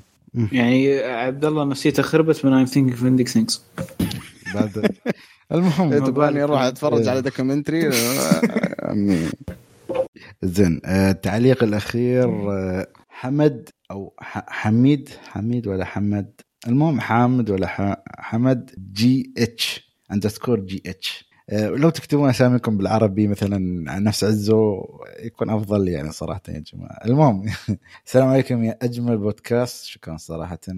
قد علقت في حلقه سابقه اني استمتعت في تجربه شمس المعارف اكثر من تجربه فيلم تننت، ابدا مو تقليل لفيلم تننت ولا تطبيل لشمس المعارف، ولكن في شمس المعارف حسيت اني قاعد اشوف نفسي وانا طالب وأنا طالب المدرسة والأستاذ وفترة اختبارات وغيرها، والكثير من الأشياء اللي ما تحضرني حاليا، كلها أشياء زادت الفيلم قربا لقلبي. حسيت أني فعلا عايش في ألفين وعشرة في جدة، خصوصا الدراسة الابتدائية في حي الهنداوية إن شاء الله ما أكون نيبت الأيت فيه، أحد مواقع تصوير الفيلم. عمل جميل جدا، وإن شاء الله بداية خي... بداية خير الأفلام السعودية اللي تقدر فعلا تلامسك كمشاهد. بالنسبة لموضوع السب أو بذاءة الكلام حسيت أنها عادي جدا، بالعكس أتوقع جميعكم تتفقون أن جلسات الشباب ممكن يكون فيها أكثر من كذا في نطاق المس. طبعا الشيء الجميل أنهم ما زادوها، طبعا أكيد يعني نتفق في شيء وتكلمنا عنه، وإن شاء الله يعني مثل ما أقول لك أهم شيء عطوك الجو العام يعني للبيئة اللي كانوا فيها، بيئة الشباب والثانوية. إنزين وكمل في تعليق يقول بالنسبة لفيلم The Devil All the Time ما عندي كلام غير كثير عنه، ولكن حسيت أنه ما عجبكم وتقييمه تقييمه كان نازل عندكم. بالنسبة لي استمتعت فيه خصوصا بالتمثيل، شيء مبشر أنك تشوف روب أو أنك تشوف روبر هذا روبرت باتسون يؤدي هذا الأداء والحماس لفيلم باتمان صار دبل بعد أدائه في الفيلم. أه ما أدري أنتوا بس شباب شو رأيكم؟ في حد شاف منكم قبل من كم تعليق فيلم The Devil All the Time ورا؟ أنا ما شفته للأسف. أنا شفت الفيلم، أنا شفت الفيلم وعجبني، بس تمنيت إنه يكون كئيب أكثر. تمنيت شو؟ أنت مرة يعني تحب الكئاب للدرجة دي راك يعني؟ أنا عرفت جو أنا شكل ما الدرجة إيش؟ شكلنا ما بنأخذ أفلام اقتراحات أفلام من أراك. ليه يا أخي؟ يقول لك آه يا أخي الناس في ناقصة كئاب المهم. لا و... يعني فيلم حلو بس انه آه في سلبيات خربت عليه شوي. اوكي يعني اكيد فانت لو يعني اللي سمعوا الحلقه بيعرفوا يعني فيلم جيد بس ما انصح فيه صراحه والله شوف يعني. بس انا انا اقول لك ما شفت الفيلم، لكن في في كذا لقطه لروبرت باتسون اساس انه اساس انه يعني ايش اسمه يعني يكون واعظ يعني يوعظ اي في واعظ في في, في احد الكنائس. والصراحة كان مرة مضحك يعني مضحك ال... يعني من كذا ما هو سيء مضحك يعني وصراحة وكنسلت يعني اتفرج الفيلم مو بسببه يعني أصلا أي مرة كان تو ماتش يعني أنا ما أدري شلون هذا بيمثل باتمان بس يلا يعني كان مرة أنا, أنا شوف والله أنت لو تشوفه ترى يعطيك جو يعني أعطاك شوية جو الكاهن والقصة بس يلا زين. قريت كم إشاعة أنه ممكن أندرو توبي طبعا هذا يعني من الأخبار اللي كنا نتكلم عنها بس ما شاء الله يعني زين إنك عطت عطتو زين انكم او انك يا حمد عطيتنا الخبر هذا اللي هو قريت كم اشاعه انه ممكن اندرو وتوبي يرجعون في فيلم سبايدر مان الجاي. ايش رايكم في الخبر لو كان صحيح؟ حركه حلوه لو بيكون في عوالم مختلفه او تغير في الزمن خصوصا بتواجد دكتور سترينج. زين آه شو رايكم في الخبر؟ انا اشوف انا اللي اعرفه حاليا عشان يعني نوضح اكثر ان جيمي فوكس قال انا برجع كدور إلكترو بس ما قال نفس الإلكترو يعني ممكن ما يكون الإلكترو الأزرق ولا شيء. وأنت عندك مادنس أوف أعتقد ذا مادنس أوف مالتيفيرس ولا شيء تي، وفي إشاعات يعني ممكن يعني ممكن يطلعون توبي وهاف ونزل بوست هي يعني فبس حتى في إشاعات إن ممكن هم يطلعون أصلا في مادنس أوف مالتيفيرس. وحتى يقولون جو في لقطة طلعت في نهاية فيلم سبايدر مان الثاني ممكن تأكد إن في نفس كروس أوفر بين العوالم بس يعني وحتى تم تلميح أنه ممكن في مالتيفيرس بس ممكن شيء يعني له أنت من فترة طويلة فما أتوقع أن ممكن يكون صحيح. وإذا كان صحيح بيكون شيء جدا خرافي ترى يعني نفس ما استوى في فيلم سوني ممكن هم يطبقونه بطريقة يعني جميلة جدا بعد يعني أنا أتمنى صراحة يكون شيء حقيقي يعني بس أتمنى أن يسوي له بالانس بطريقة أن يكون شيء حلو. بس أنا الصدق اللي الحين خلكم من سالفة سبايدر مان وها أنا برجع لكم بس الحين ما أعرف شو بيسوون حق بلاك بانثر صراحة. هل هم ممكن حتى يستغلون المالتيفيرس بطريقة أن يبون بلاك بانثر ثاني؟ ممكن بس ما أعرف أنا أقول ممكن يجيبون بدون ما يجو من عالم ثاني بس ممثل ثاني ممكن. بس أنتوا الحين شو رأيكم في خبر سبايدر مان؟ يعني أنا أحس أنه أقرب للصحة من الإشاعة يعني. آه والله أنا متحمس يعني بس أنت بتحمس حق أي سبايدر مان يرجع بكل أمانة يعني. بس إنه الشيء الوحيد اللي اللي بس خاصة شيء زيادة إن سام ريمي ما أعتقد هو المخرج أو أو تم يعني تم يعني ذكر اسمه كثيرا في فيلم مادنس أوف مالتيفيرس اللي هو مال دكتور سترينج الجاي. اللي ما يعرف برضو سام ريمي اللي هو أخرج أخرج الثلاثية حق سبايدر مان الأولى ال الفيلمين الأولى كانت مرة ممتازة. بس أنا الشيء الوحيد صراحة اللي ممكن يخلينا نتخوف إنه لو سوني دخلت وجابوا العيد يعني ما أدري آخر شيء كم شغلة شفناه من سوني باستثناء الأعمال الأنيميشن حقتهم يعني أشياء مرة كلبية يعني ما أنا ليش بتفكون ولا يا عبد يعني مثلا أنت تقول سويت مالتيفيرس في مارفل، بالعكس استغلهم بتجيبهم معاك بعد يعني إيه بس لا لا لا قصدي اي اي بس قصدي يدخلون بنفس الطريقه اللي اللي عفسوا فيها فينوم، ونفس ال ال ال الخياس اللي طلع فيه سبايدر مان او ذا اميزنج سبايدر مان، لانه آه يعني في في حتى في اخبار كانت خلف الكواليس لو ترجع تقراها عن الاعمال اللي او عن الاشياء ال او او ال ال الاشياء اللي سوني ممكن كانوا يسوونها لسبايدر مان، كانوا يحفسون الشخصيه ويعني ويجيبون فيه العيد مره. فأنا صراحة خايف من الشغلة هذه، ولكن لو كان الموضوع يعني بيد مارفل بشكل كامل ومع مخرج يعني عارف للشخصية وفاهمة بشكل كبير مثل سام ريمي، أنا مرة مرة متحمس، لأنه صراحة برضو لما تفكر فيها مارفل يعني ما أدري، أحس بعد إند جيم كذا أحس حماس الناس للعالم طفى شوي. يعني مثلا كانت السنة هذه في توقعات كبيرة أو أو أي كان في توقعات للفيلم اللي حق حق بلاك ويدو، والفيلم للأسف تأجل بعد سنة، ف يعني الناس برضو حماسهم طافي. ولو كذا لو لو رجعوا العالم حقهم بشيء مرة خارق زي المالتيفيرس حق سبايدر مان، أنا مرة متحمس.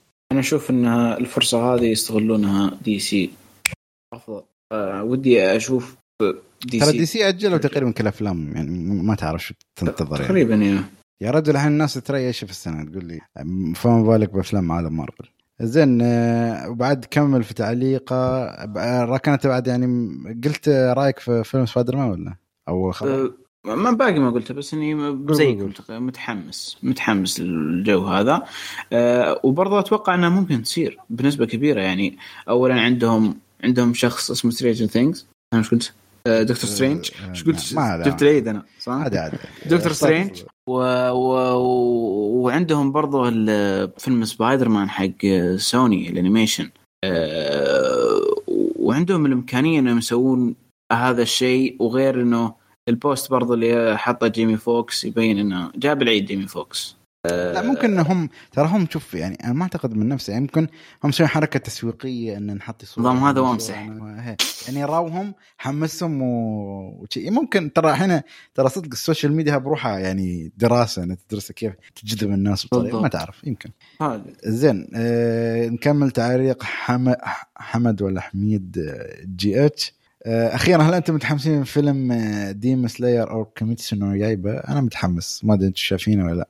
أنا ما شفت الأنمي أصلاً، ما شفت الأنمي خلاص، بس أنا متحمس. وأنا أقول للشباب يعني أكيد بيكونوا إذا شافوا بيتحمسون، خاصة إذا أنا صراحة ما أعرف راكان يحب الأنمي ولا لا، بس يعني عبد الله ممكن والله لا، بس يعني الأنميز الجديدة يعني ما أدري لي فترة كذا قاطع إني أتفرج على أشياء أسبوعية. أتوقع هو هذا نزل قبل كم شهر ديمون سلاير ولا لا؟ أه ديمون سلاير ديمون سلاير آه آه ممكن أرجع أشوفه يعني، لو لو مثلا لو حطوا الفيلم عندنا في السعودية ممكن اشوف الانمي واحتمال في الفيلم يعني. في احتمال كبير بعد يعني. زين، آه ويقول انا متحمس جدا جدا، وخصوصا ان ان شاء الله بينزل عندنا في السينما في نفس توقيت نزوله في اليابان، ولو نزل هل بيكون بيكون تابع لكم ولا بتكسل انمي؟ شوفوا للاسف يعني انمي يعني فيلم انمي، فعندها الشباب يعني. هم ممكن نتكلم عنه يعني، بس آه الا اذا بنروح عندهم بناخذ البودكاست، بس ما اعتقد يخلونا حاليا يعني. يضربونا بالشلوت يعني عشان ممكن نسوي كذا كروس اوفر يا اخي، ما تدري مالتيفيرس. آه زين، هو يعني يقول لك الانمي، ويقول بعد شكرا لكم جميعا على كل ما تقدمونه، ومحطي علامه قلب، واعتذر على اطاله في التعليق وللشخص اللي قاعد يقرا. لا لا الامور طيب، بس انا تعبت صراحه لان ما اعرف شو اسمك يعني، بس لا الامور طيبه ما عليك.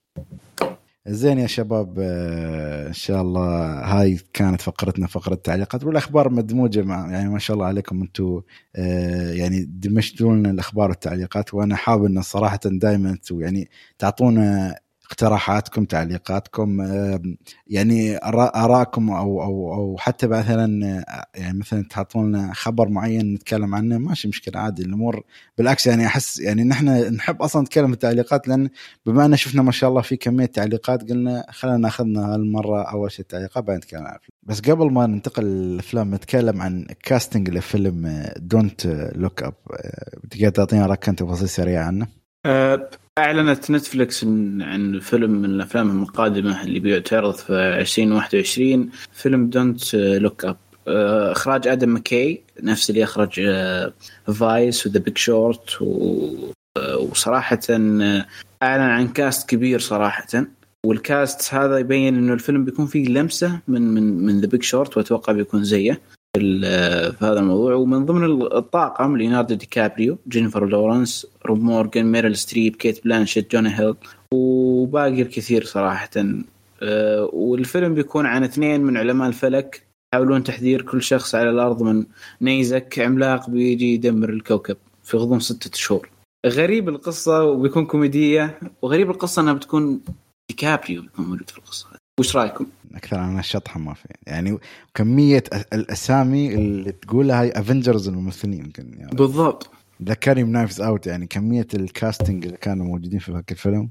وهالفيلم بعد نفس الشيء, وهاك الفيلم أعتقد كان شوية فيه كوميديا, وهالفيلم أعتقد حتى بيستغله ممكن الدارك كوميدي. يعني ذكرني بجو, تعرف شو جو فيلم أو مسلسل شو اسمه اللي هو سكسيشن, المسلسل حق آدم مكي ولا لا لا الجو الفكرة العامة يعني اللي هو فيلم سبيس فورس اه حق ستيف كارل ايوه يعني حق جون مالكوفيتش. طيب الذكر شوفي ايه فعلا جون مالكوفيتش بعد فما ادري يعني صراحه فيلم نت... انا احس نتفلكس ما شاء الله يعني صراحه شغالين صح يعني من ناحيه الافلام, يعني الافلام اللي, اللي عليها عليها الكلام خلى من افلام الرقص والسوالف الماسخه اللي كان سوينا, بس نتكلم يعني عن الافلام اللي, اللي عليها وزن يعني مثل فيلم مونك او أيه. مانك مانك مونك هذا ايوه حق ديفيد فينشر اوكي فهي فيعني في في كلام قوي يعني في افلام قويه نازله ان شاء الله مستقبلا من نتفلكس فنتامل خير. أه اعتقد خلاص يعني ها كان اخر شيء عندنا في الاخبار والتعليقات. أه ننتقل لاول فيلم عندنا. انا صراحه اول شيء ببدا من اقدمهم اللي هو او الفيلم الكلاسيكي اللي بيكون ما اعتبره هو يعتبر كلاسيكي لا, بس المهم هو فيلم Being John Malkovich. طبعا فيلم نزل سنة تسعة وتسعين, فيلم يعتبر كوميدي كوميدي وفانتسي ساعة مدته ساعتين ساعتين و لا ساعتين تقريبا أو ساعتين إلا عشر دقائق. الفيلم تقييمه تقريبا سبعة فاصلة سبعة في اي ام دي بي, تسعة وتسعين بالمية في روتن توميتو, تسعين بالمية في ميتاكريتيك. فيلم من اخراج سبايك جونز وكتابة تشارلي كوفمان. هل الرابط اللي بيكون بينه وبين فيلم I'm Thinking of Ending Things زين. والفيلم قصتها تتمحور عن واحد بابتير أو مثل ما يقولون محرك دمى. هذا محرك الدمى يعني حياته تقريبا تقدر تقول بائسة وشي, فحصل ما أدري بورتال ولا باب يوديه لمخ جون مالكوفيتش فالفيلم أو شخصية جون مالكوفيتش. فالفيلم هذا هاي فكرته يعني فيلم كوميدي شاطح وأعتقد موجود عن فليكس ولا لا يا شباب؟ أي موجود عن فليكس. زين فنبدأ أو شيء خلنا نعطيكم الكاست يعني بما أنه يعني قبل ما نبدأ الفيلم اللي هو طبعا جون مالكوفيتش اللي الصراحة أبهرني بالفيلم يعني الناس طلع المالكوفيتشية اللي فيه يعني واللي هو شيرن كينر وجون كوزاك. جون كوزاك هذا الإنسان يعني من بعد التسعينات اختفى, ممكن نتكلم عنها بشكل سريع. وكاميرون دياز كاميرون دياز شوي كان دورها مختلف في الفيلم بس بعد يعني زين. آه ركان عندك شوية تفاصيل عن الفيلم قبل ما ندخل إجابات السلبيات؟ آه في تقريبا الفيلم كان في البداية ما كان بيروح السبايك جونز كإخراجيا, كان رايح لفرانسيس فورد كوبولا لكي يخرجه. بعدين فرانسيس فورد كوبولا أعجب النص فأعطى النص لزوج بنته اللي هو سبايك جونز. واضح سبايك جونز يبغى يتلزق فرانسيس فورد كوبولا فأخرج سبايك جونز ويعد من أول أفلامه. وصراحة سبايك جونز أبدع في إخراج الفيلم صراحة. أه برضو أصلا أنا دائما لما كنت أشوف الفيلم كنت أقول تشارلي كوفمان هل ألف الفيلم لجون مالكوفيتش؟ وش الشخص اللي كان جون أه تشارلي كوفمان يشوفه في جون بدل جون مالكوفيتش يعني ليش جون بس, إنه بس ليش جون مالكوفيتش يعني ليش مش توم كروز ليش مش بروس ويلس ليش مو بأي شخص ثاني عرفت كيف بالضبط. على طاري فكرة توم كروز في واحد من المنتجين قال لازم توم جون مالكوفيتش يا أخي ما تقدر تخليها بينج توم كروز كذا ويبغى واحد موجه يبغى واحد بعدين بس انه النص اكتشفت انه فعلا كان مؤلف لجون مالكوفيتش واصر تشارلي كوفمان ان يكون جون مالكوفيتش. ايش معنى ما ما ادري بس انه جون مالكوفيتش ابدع صراحه في تجديد الدور. هذه التفصيل عندي. بس في بعد جون كوزاك يعني هالممثل يا أخي حاولت أقرأ عنه يعني شو الأسباب الحقيقية إنه اختفى ما أدري. دائما يقول يعني مثلا اهتمامه تغير و يعني ما أدري يمكن ما له أفلام نحن نتذكرها كثيرا بس أنا حقيقة في التسعينات تقريبا معظم الأفلام ممكن تشوفها يعني عرفت كيف. جون كوزاك يعني مع أنه دوره كان جميلة ما أقول لك الأول أوسكاري وهذا بس ولكن يعني اختفاء غير مبرر يعني نقول أنه اهتمام مستوى أكثر في السوشيال ميديا والكتابة والأشياء بس ما أعرف صراحة. فنشوف عندكم نبدأ شو رأيكم نبدأ في إيجابيات الفيلم الحين معك يا خلنا أشوفك أنت يا عبد الله أول لأن أحسك شوية زعلان. طيب. طيب أول شيء زين أول شيء جون مالكوفيتش يعني أنا ما أقدر أقول الشيء هذا يعني بشكل أبكر أكبر يعني من كذا بس, بس إيه لا لا لا غير الفيلم نفسه أنا أعشق جون مالكوفيتش يعني بشكل ما تتصوره يعني لما يكون جون جون مالكوفيتش يعني لو لو ممكن أفتح كذا صورة جون مالكوفيتش وأجلس أتفرج عليه واستمتع لأنه تفاصيل وجهه تعبير وجهه صوته كذا ما أدري يعني يعطيك أشياء ويعطيك فيها أشياء بؤس وكوميديا وفيها شر يعني جون مالكوفيتش ممثل يعني ممكن اختياراته مهب مرة ممتازة لكن ممثل عظيم جدا جدا يعني. وعلى فكرة واحد من الأمثلة للأعمال اللي اللي جون مالكوفيتش يعني حشش فيها وبدع بشكل غير طبيعي اللي هو فيلم الكون براذرز بيرن افتر ريدنج. الفيلم هذاك على فكره نسخه مصغره يعني كذا من بالب فيكشن هو فيلم لطيف يعني ابو ساعه ونص بس جون مالكوفيتش فيه كان عظيم جدا يعني كميه ال ال ال الجون مالكوفيتشي اللي موجوده بالفيلم هذاك غير طبيعي بالضبط. فيلم رهيب كان مره. فصراحه لما شفت ال ال او لما قرأت اسم الفيلم هذا لاول مره اوكي وحتى لما تشوف البوستر يعني كذا في جون مالكوفيتش يعني آلاف المرات كميه سيرياليه وكميه تقدير للنفس مذهب غريب بالضبط. فانا توقعت انه حيكون بايوغرافي بشكل كذا كوميديا سوداء او بشكل ساخر مره. فلما والله شفت الفيلم كذا في اول نص ساعه من الفيلم جون مالكوفيتش اصلا ما هو موجود. طيب والقصة عن واحد بابتير و... وكي قصة البابتير هذا مرة مثير للاهتمام وراحت أصلا فكرة جون مالكوفيتش يعني عن عن عن راسي صراحة لأنه كاني جالس أتفرج على فيلم ثاني. حقيقي الفيلم جدا جدا شدني يعني إنه بقصة البابتير هذا و... ولما تذكرون مشهد الافتتاح حق الفيلم و... وفي برضو أحد المشاهد له كذا لما كان جالس يعبر عن عن عن شعور الشخص معين عن طريق ال... ال... التحريك الدمى كانت شيء جدا مثير للاهتمام لحد ما وصل الفيلم لحد الحفرة اللي في المبنى حقهم اللي توديك الراس جون مالكوفيتش يعني معليش لا لا شوف, شوف قبل ما لحد اللحظة هذيك ثواني سامحني تحس الفيلم كان يعطي رسائل حلوة ترى فكرة من البداية يعني يعني ممكن الناس يستنبطونها بطريقة جدا دايركت وكيف ان الفيلم شطح مثل ما قلت. هنكمل على تفضل عاد يعني أنا أقول لك الفيلم لحد قبل ما يوصل ال ال ال ال ال ال البورتل إلى عقل جون مالكوفيتش كان الفيلم ماشي بشكل مرة ممتاز يعني شخصية رئيسية وتضاربه يعني وأصلا مكان العمل اللي هم موجودين فيه اللي ما أدري يعني مرة مرة غريب مرة غريب. طيب اوكي يعني أنا مرة انبسطت الآن حتعيش يعني بقية الفيلم يعني على أساس إنه جون مالكوفيتش مرة شيء ممتاز. بعدين الفيلم جلسة تصير فيه أشياء غريبة يعني معليش شخصية كاميرون دياز اللي أصلا ما عرفت أنها كاميرون دياز لأن بس يعني كاميرون دياز في كل التفاصيل لا لا لا أبدا أبدا ما, ما راح أقولت بس أصلا الفيلم كيف قدم الشخصية هذه في البداية أنا لأنه اللي يعرف كاميرون دياز في التسعينات يعني كانت يعني كانت معروفة يعني كانت يعني. كانت مزة يعني أي بس إنه كيف جابوها بالفيلم هذا بشكل مرة غريب. أنا أنا ما عرفت إنه إن كاميرون دياز تقريبا لحد ما أدري لحد يعني ممكن الثلث نهاية الثلث الأول من الفيلم وكيف إنه الشخصية وأبعادها كيف تغيرت يعني شيء. أنا يعني شوف أنا أنا أقول لك أنا لم في في البودكاست تكلمنا عن مئات الأفلام يعني أتوقع تتعدى المية وخمسين أو حتى أكثر.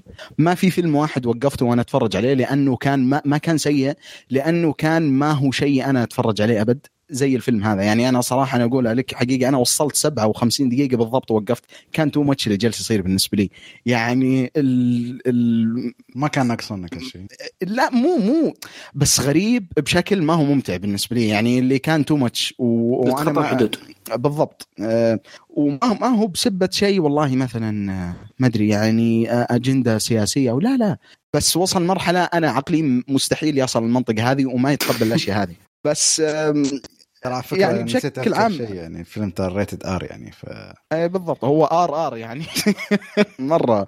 بس يعني الكم مشهد اللي طلع فيها جون مالكوفيتش في البدايه كذا لما كان يسوي جون مالكوفيتش الجون مالكوفيتشي حقته مره استمتعت فيها. والشخصيه الرئيسيه البوبتير يعني ال... لما كان الفيلم مركز على شخصيته كانت جدا جدا جدا معجبتني الشخصيه. بس بعدين الفيلم اخذ منحنى انا ما اقدر اتفرج على الاشياء اللي زي كذا وانا اعتذر يعني حتى هذه المره الاولى اللي اسويها انا اوكي قد سحبت على افلام واجد يعني انا اعترف بس مستحيل اتفرج على فيلم كذا اوقف بنصه فكان تو ماتش. لا والله ما كملته انا اقول لك سبعة وخمسين دقيقه كملته بعدين لا لا لا لا اعوذ بالله ما يا رجال انا كذا تفرجت عليه بالويكند في يوم الخميس قلت اوكي هذا اللي راح يصنع لي الاسبوع كامل وعفس لي الاسبوع كامل والله يعني كان مره تجربه غريبه. ويعني اتوقع تجربتي مع الفيلم هذا توقف الى هنا يعني ما ما اقدر اتكلم صراحه زياده زياده عن اللي قلته. لا شكله الوضع كان مأساوي عندك. المهم ما في مشكله كان انت عطنا زين يعني تشوف الكوميديا في الفيلم ما عجبتك ابدا؟ لا صراحه يعني كانت يعني كانت ما وصلت المشهد مالكوفيتش مالكوفيتش والله ما ادري اذا هو بعد الساعه الاولى ما ما ما شفت لكن لو كان قبل الساعه ما خلاص انت والله شوف انا من الصور اللي قاعد اشوفها شوف يعني نحن نعطيك نص تقييم يعني ما ما ناخذ رايك في لا انا ابسط حقوقك يعني انا ما تجربتي مع الفيلم انت لو تبغى لو تب تقطع كلامي عن الفيلم هذا انا اصلا حنبسط بالعكس الزين راكان عطنا تقييماتك للفيلم. صراحه الايجابيه الايجابيه اللي بقولها ايه من ضمن الايجابيات اللي بقولها يعني اشوفها في كل افلام شارلي كوفمان. شارلي كوفمان يحاول يدخلك في الشعور الغريب قبل اصلا ما يقدم لك القصه من الاساس. أه يعني برضو في فيلم هذا فكره ال... فكره البابتير والاشياء اللي قاعد يقدمها وفكره الدور سبعة ونص هذا الغريب اللي ما تدري وش وضعه أه في يعطيك استغراب في... في كل الفيلم يخليك تستغرب ليش ال...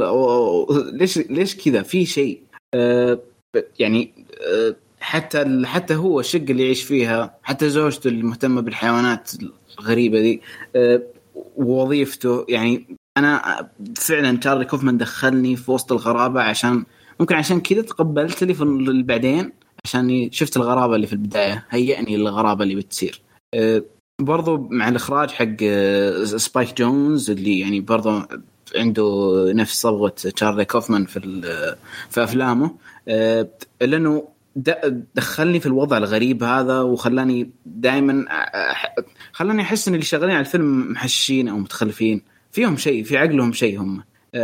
وبرضه هذا السؤال تسألنا هذا السؤال في يوم بتكلمنا عن Eternal Sunshine of Spotless Mind لأنه لأنه نفس الكاتب نفسه شارلي كوفمان وكان كان غريب برضه.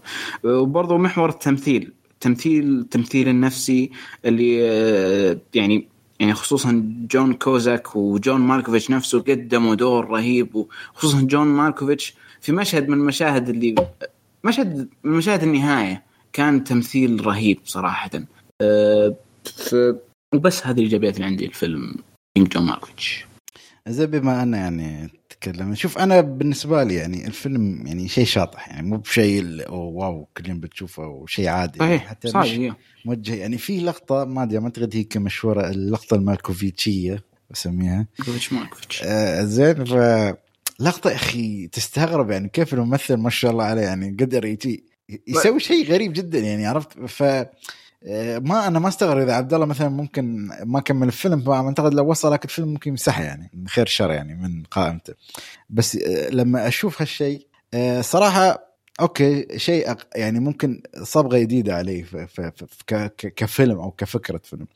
الكوميديا اللي فيه صراحة أمانة عجبتني يعني في بعض الكوميديا تحسها يعني جميلة يعني فيها في بعض التحشيش يعني من نوع التحشيشي بالعكس قدرته زين. وعندك اللي هو الاخراج الزواء اللي هو طريقه انه كيف تكون في عقل جون مالكوفيتش او وكيف تمثيل جون مالكوفيتش نفسه لما شويه يفقد السيطره ففي بعض الاشياء تحس ان يا اخي جون مالكوفيتش كيف كميه الاشياء اللي يقدر يسويها في نفسه عرفت كيف. فلا الفيلم جدا عاجبني من ناحيه الكوميديا الغريبه والرسائل اللي وصلها ترى على فكره وانت تركز وتتمعن في الفيلم ترى الفيلم فيه وايد رسائل وايد وايد رسائل يعني مبطنة خاصة قصة البابتير وعلاقته بزوجته والعلاقة الثالثة اللي دخلت معاه مع الخطفة في أشياء يعني ممكن تكون يعني ممكن الناس ما يستحبونه صراحة بس بعد يعني عرفت كيف آه زين. أنا هاي صراحة إيجابيات الفيلم. شو رأيك؟ عندك شيء تضيفه؟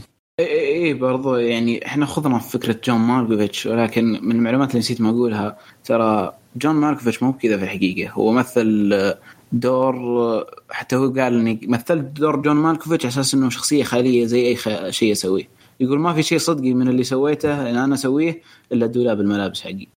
قل له إحنا ما عليك، قل له مصدقين مصدقين بس بس لا حد يدري. زرة كان تعطينا السلبيات. أوكي ما عندي في... أوكي أه ببدأ في السلبيات. يعني صراحة من من من ضمن السلبيات اللي جدا شينا في الفيلم إنه الفيلم طول في بناء القصة. صحيح إنه هيأني لها، ولكن هيأني وحسيته تطول شوية، وهذا السبب أتوقع اللي خلى عبد الله إنه يفصل شوي، لأنه من كثر يعني من كثر ما طول في التهيئة أه... نسيت أصلا إنه الفيلم جون مالكوفيتش أصلا. حتى صار صار عندي تساؤل أقول وين جون مالكوفيتش؟ كان يعني بس آه تسمح لي كمل عن النقطة هذه ركان. أنا منه الفيلم الفيلم أوكي الفيلم الفيلم الفيلم يعني إنه أخذ وقته بزيادة في في في المقدمة، لحد ما إنه أنا أصلا يعني إني أنا صرت مهتم بالمقدمة أكثر من إنه فكرة الفيلم اللي هي being جون مالكوفيتش، إنك تكون جون مالكوفيتش. يعني حتى صارت بالعكس المشاهد اللي اللي اللي يكون فيها يعني شخصية جون مالكوفيتش ويعني ولو لو مشهد مثلا مع كم شخصية ثانية صارت مرة يعني كذا ما ما أتقبلها، لأنه طيب أنا مهتم بشيء ثاني مختلف تماما عن اللي جالس أشوفه هنا. والفيلم يعني برضو تداخلت فيه أشياء كثيرة بنفس الوقت اللي ضيعتك. يعني مثلا مشروع البزنس اللي افتحوه الفكرة يعني بين جون مالكوفيتش وشخصية كاميرون دياز والبلوت تويست مدري العفس اللي صارت في شخصيتها واللاف ترايانجل اللي صار، هذا اللي هو ترايانجل بس يعني ثلاثي بس في شخصية رابعة، بس إنه ما أدري يعني مرة الفيلم يعني أخذ وقته بزيادة وضيعني أنا كمشاهد ال ال ال يعني لدرجة إنه صرت ماني مهتم بالحبكة الأساسية للفيلم. فهذه كانت مشكلتي الكبرى مع الفيلم اللي خلتني خلاص ما يعني إنه ماني بتحمل اللي جالس أشوفه. يعني حتى ما أقدر والله أفتح الجوال وكي بس أسمع، يعني حتى إني أسمع والله كان متعب مرة متعب صراحة. شوف من يعني من ضمن الأشياء اللي قلتها أنت اللاف ترايانجل ده، يعني أنا أنا جدا فصلني ما ما حبيته، حتى لدرجة إنه مشي في سكة يعني حسيت إنه مو بلازم يتطرق لها، أو إنه ما هو ماشي ضمن مضمون الحبكة الرئيسية. ولكن يعني هذه صراحة الأشياء اللي ما عجبتني في الفيلم.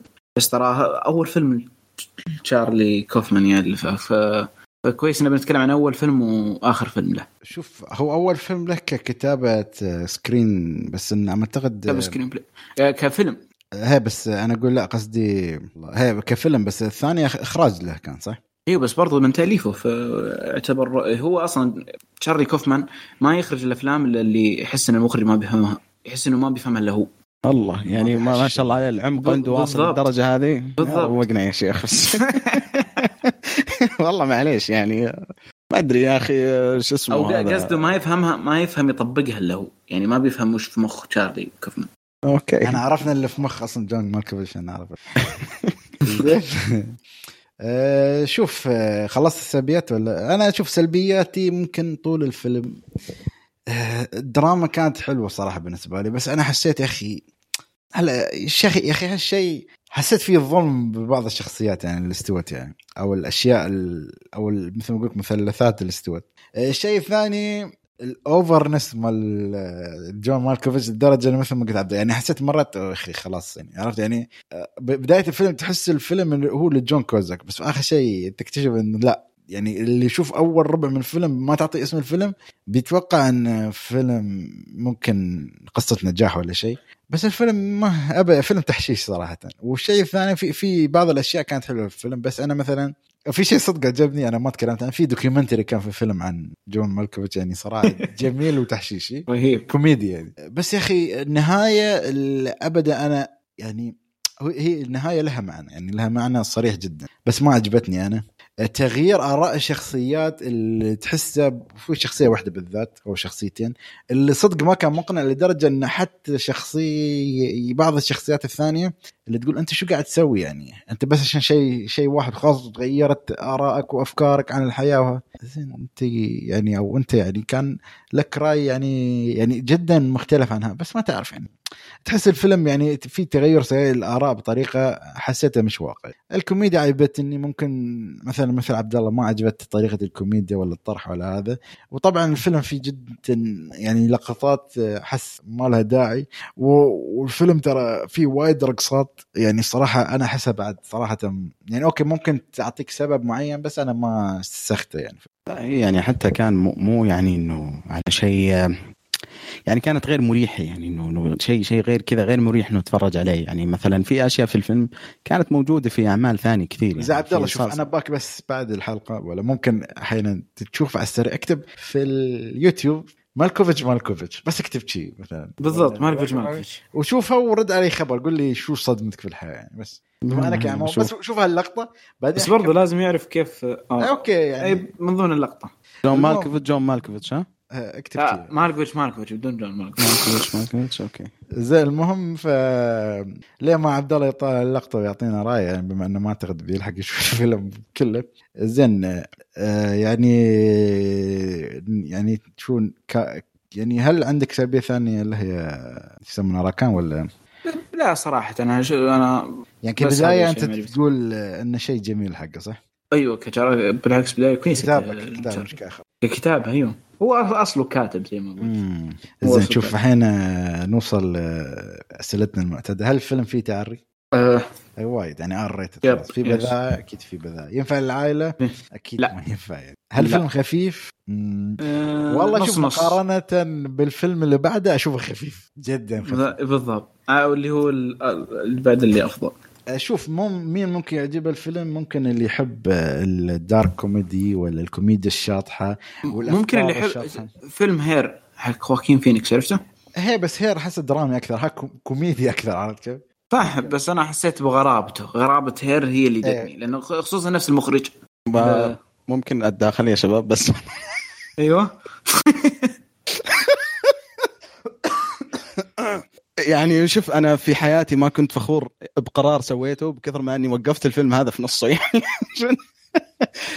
لأنه شفت مالكوفيتش مالكوفيتش وصراحة مالكوفيتش يعني, يعني مرة شيء غريب الصراحة من من أغرب الأشياء اللي شفتها يعني ويمكن من أغرب الأشياء سواها في حياتي إيه مرة شيء غريب يعني ما يعني مرة شيء شاطح ويعني وكذا وال وال وال والشخصية ال ال يعني ما أدري كيف شيء يعني يعني المشكلة يعني إنه في مالكوفيتش مالكوفيتش بس إنه مو مالكوفيتش اللي معروف يعني مالكوفيتش بشيء يعني ما أدري صراحة مرة خل المشاهدين شوية إذا حد حاب يشوف الفيلم يعني ويعطينا رأي عن مالكوفيتش مالكوفيتش مالكوفيتش مالكوفيتش مالكوفيتش المهم ف زين وين وصلنا هنا من ممكن يعجب الفيلم عبد الله عطنا رأيك من من ممكن المجانين يعجبهم والله ما أدري يعني يعني والله شوف أنا يعني أنت ما عجبك بس أنت ممكن مم يعني ما أدري أحس يعني أول شيء ما أدري ناس اللي اللي تحب كذا الأفلام المرة غريبة يعني حقت كذا شو يسمونه ما ذلك حقين الأفلام الغريبة مرة واللي ما في ذا محنكين ولا شو أيوة ممكن ما أدري يمكن تعجبهم والله ما أدري بس آه بس أنا أشوف فيلم كوميدي حلو ترى يعني بس أنا ما عملته كفيلم كوميدي ترى والله إيه بالضبط يعني عملته كفيلم في النص ما بين كوميدي ودراما كذا يعني إيه. أول أول ترى نص ساعة من الفيلم أبدا ما له علاقة في الكوميدي يعني واحد ديوه. عنده ما أدري عنده يعني مشكلة شخصية وعنده و... و... يعني ما أدري عنده مشكلة مع زوجته ومع زميلته في العمل وما يعني ك... كان كذا ما... ما أي شيء شيء مرة ما له علاقة في الكوميدي بالضبط يعني بس صراحة يعني هذه أول مرة أقولها يعني حتى إحنا كنا نتكلم عن أفلام كلبة يعني تاخذ صفر عندنا وممكن كنا نقول في نوعية من الناس يعجبهم الفيلم هذا بس الفيلم هذا بين جون مالكوفيتش ما ما يعني ما, ما في ليش معامل إنه سيء مو مو سيء بس إنه مش من يعني أنا أنا أنا ترى أنا قلت لك وأنا أتكلم عن الفيلم هذا ولا مرة قلت إنه كان فيلم سيء يعني بحد ذاته ولكن إنه ما هم الأشياء اللي أنا يعني أحبها وأتفرج عليه بس صراحة ما في فئة معينة من الناس ممكن يعني أنا والله تعرف كيف تنصحها إيه إيه مرة مرة غريب الفيلم هذا يا جماعة يعني أنا ما خلصته وخالد يقول لي من من, من تتوقع يجوز من الفيلم ما أدري الناس اللي يحبون الأشياء المرة الغريبة كذا المايند برضه المجنين اللي أنا قلت إيه يعني إذا أنت كذا تحس إنك مجنون لا يعني اللي يعني يحب الجنون يحب يشوف شيء مجنون. زين أه شوف عبد الله بعطيك نص، يلا شو نص ولا صفر؟ يلا عشان ما نقول نص. أنا من ايش انا انصح ولا النص؟ انا شوف انا انصح انه الواحد يتفرج على مالكوفيتش مالكوفيتش ويسحب على الفيلم بكبره يعني اللي والله العظيم اللي يحب جون مالكوفيتش يا شباب لا يعني لا يفوتوا مقطع يعني تحشيش مره ممتاز مره ممتاز يعني ما ادري تقولها بسخريه ولا لا والله يعني شوف لما اتفرج عليه لحاله يعني كذا شيء مقطع لحاله ابو دقيقتين وموجود على اليوتيوب وشيء جدا ممتاز، بس لما تتفرج يعني انه تتفرج على الفيلم عشان توصل المقطع هذا لا حرام مره حرام. فانا انصح تتفرجوا على المقطع تقريبا آه في مشهد في النهايه تعرف يا خالد كان رهيب تمثيليا من جون مالكوفيتش بعد الدوكيومنتري. اه لا هو تمثيله كان حلو يعني يعني هو مثل نفسه صراحة يعني ما أعتقد إنه واحد يبي العيد في نفسك ثاني ف يعني ما أدري. زين فنهاية الكلام يعني كم راكان تنصح ولا ما تنصح؟ أيوة أنصح. أنا أنصح صراحة عبد الله ما ينصح أكيد ف يعني اثنين اثنين ونص. نعم نعم بالضبط نعم اثنين ونص أنا أنصح فيه يعني شيء غريب. المهم ننتقل للفيلم اللي بعد اللي أعتقد هل خلانا نعيش حالة من الكآبة يعني في الوقت الراهن اللي هو فيلم I'm Thinking of Ending Ending Things. الفيلم نزل هاي السنة على نتفليكس، يعتبر ثريلر وهورر، ساعتين وربع أو ساعتين وأربعتاشر دقيقة بالتحديد، موجود على نتفليكس طبعا من إنتاج نتفليكس إذا ما خاب ظني. بعد الفيلم تقييمه في اي ام دي بي ستة فاصلة سبعة من عشرة في اي ام دي بي، ثمانية وسبعين بالمية في ميتا كريتيك وواحد وثمانين بالمية في روتن توميتو. اخرج الفيلم اشوف اخرج الفيلم تشارلي كوفمان. ايوه تشارلي كوفمان طبعا تم اقتباسه من نفس الكتابه وبنفس من نفس الاسم نفس الاسم هذا اللي خلى التقييم قليله ترى انه تشارلي كوفمان عالج الروايه بطريقه مختلفه يعني ما كانت كذا، كان المفروض يكون في تويست في النهاية بس يعني زيادة إنه... على الغرابة اللي الفيلم موجود فيه يعني الرواية لا لا لا, لا بالعكس هو زادوا غرابة.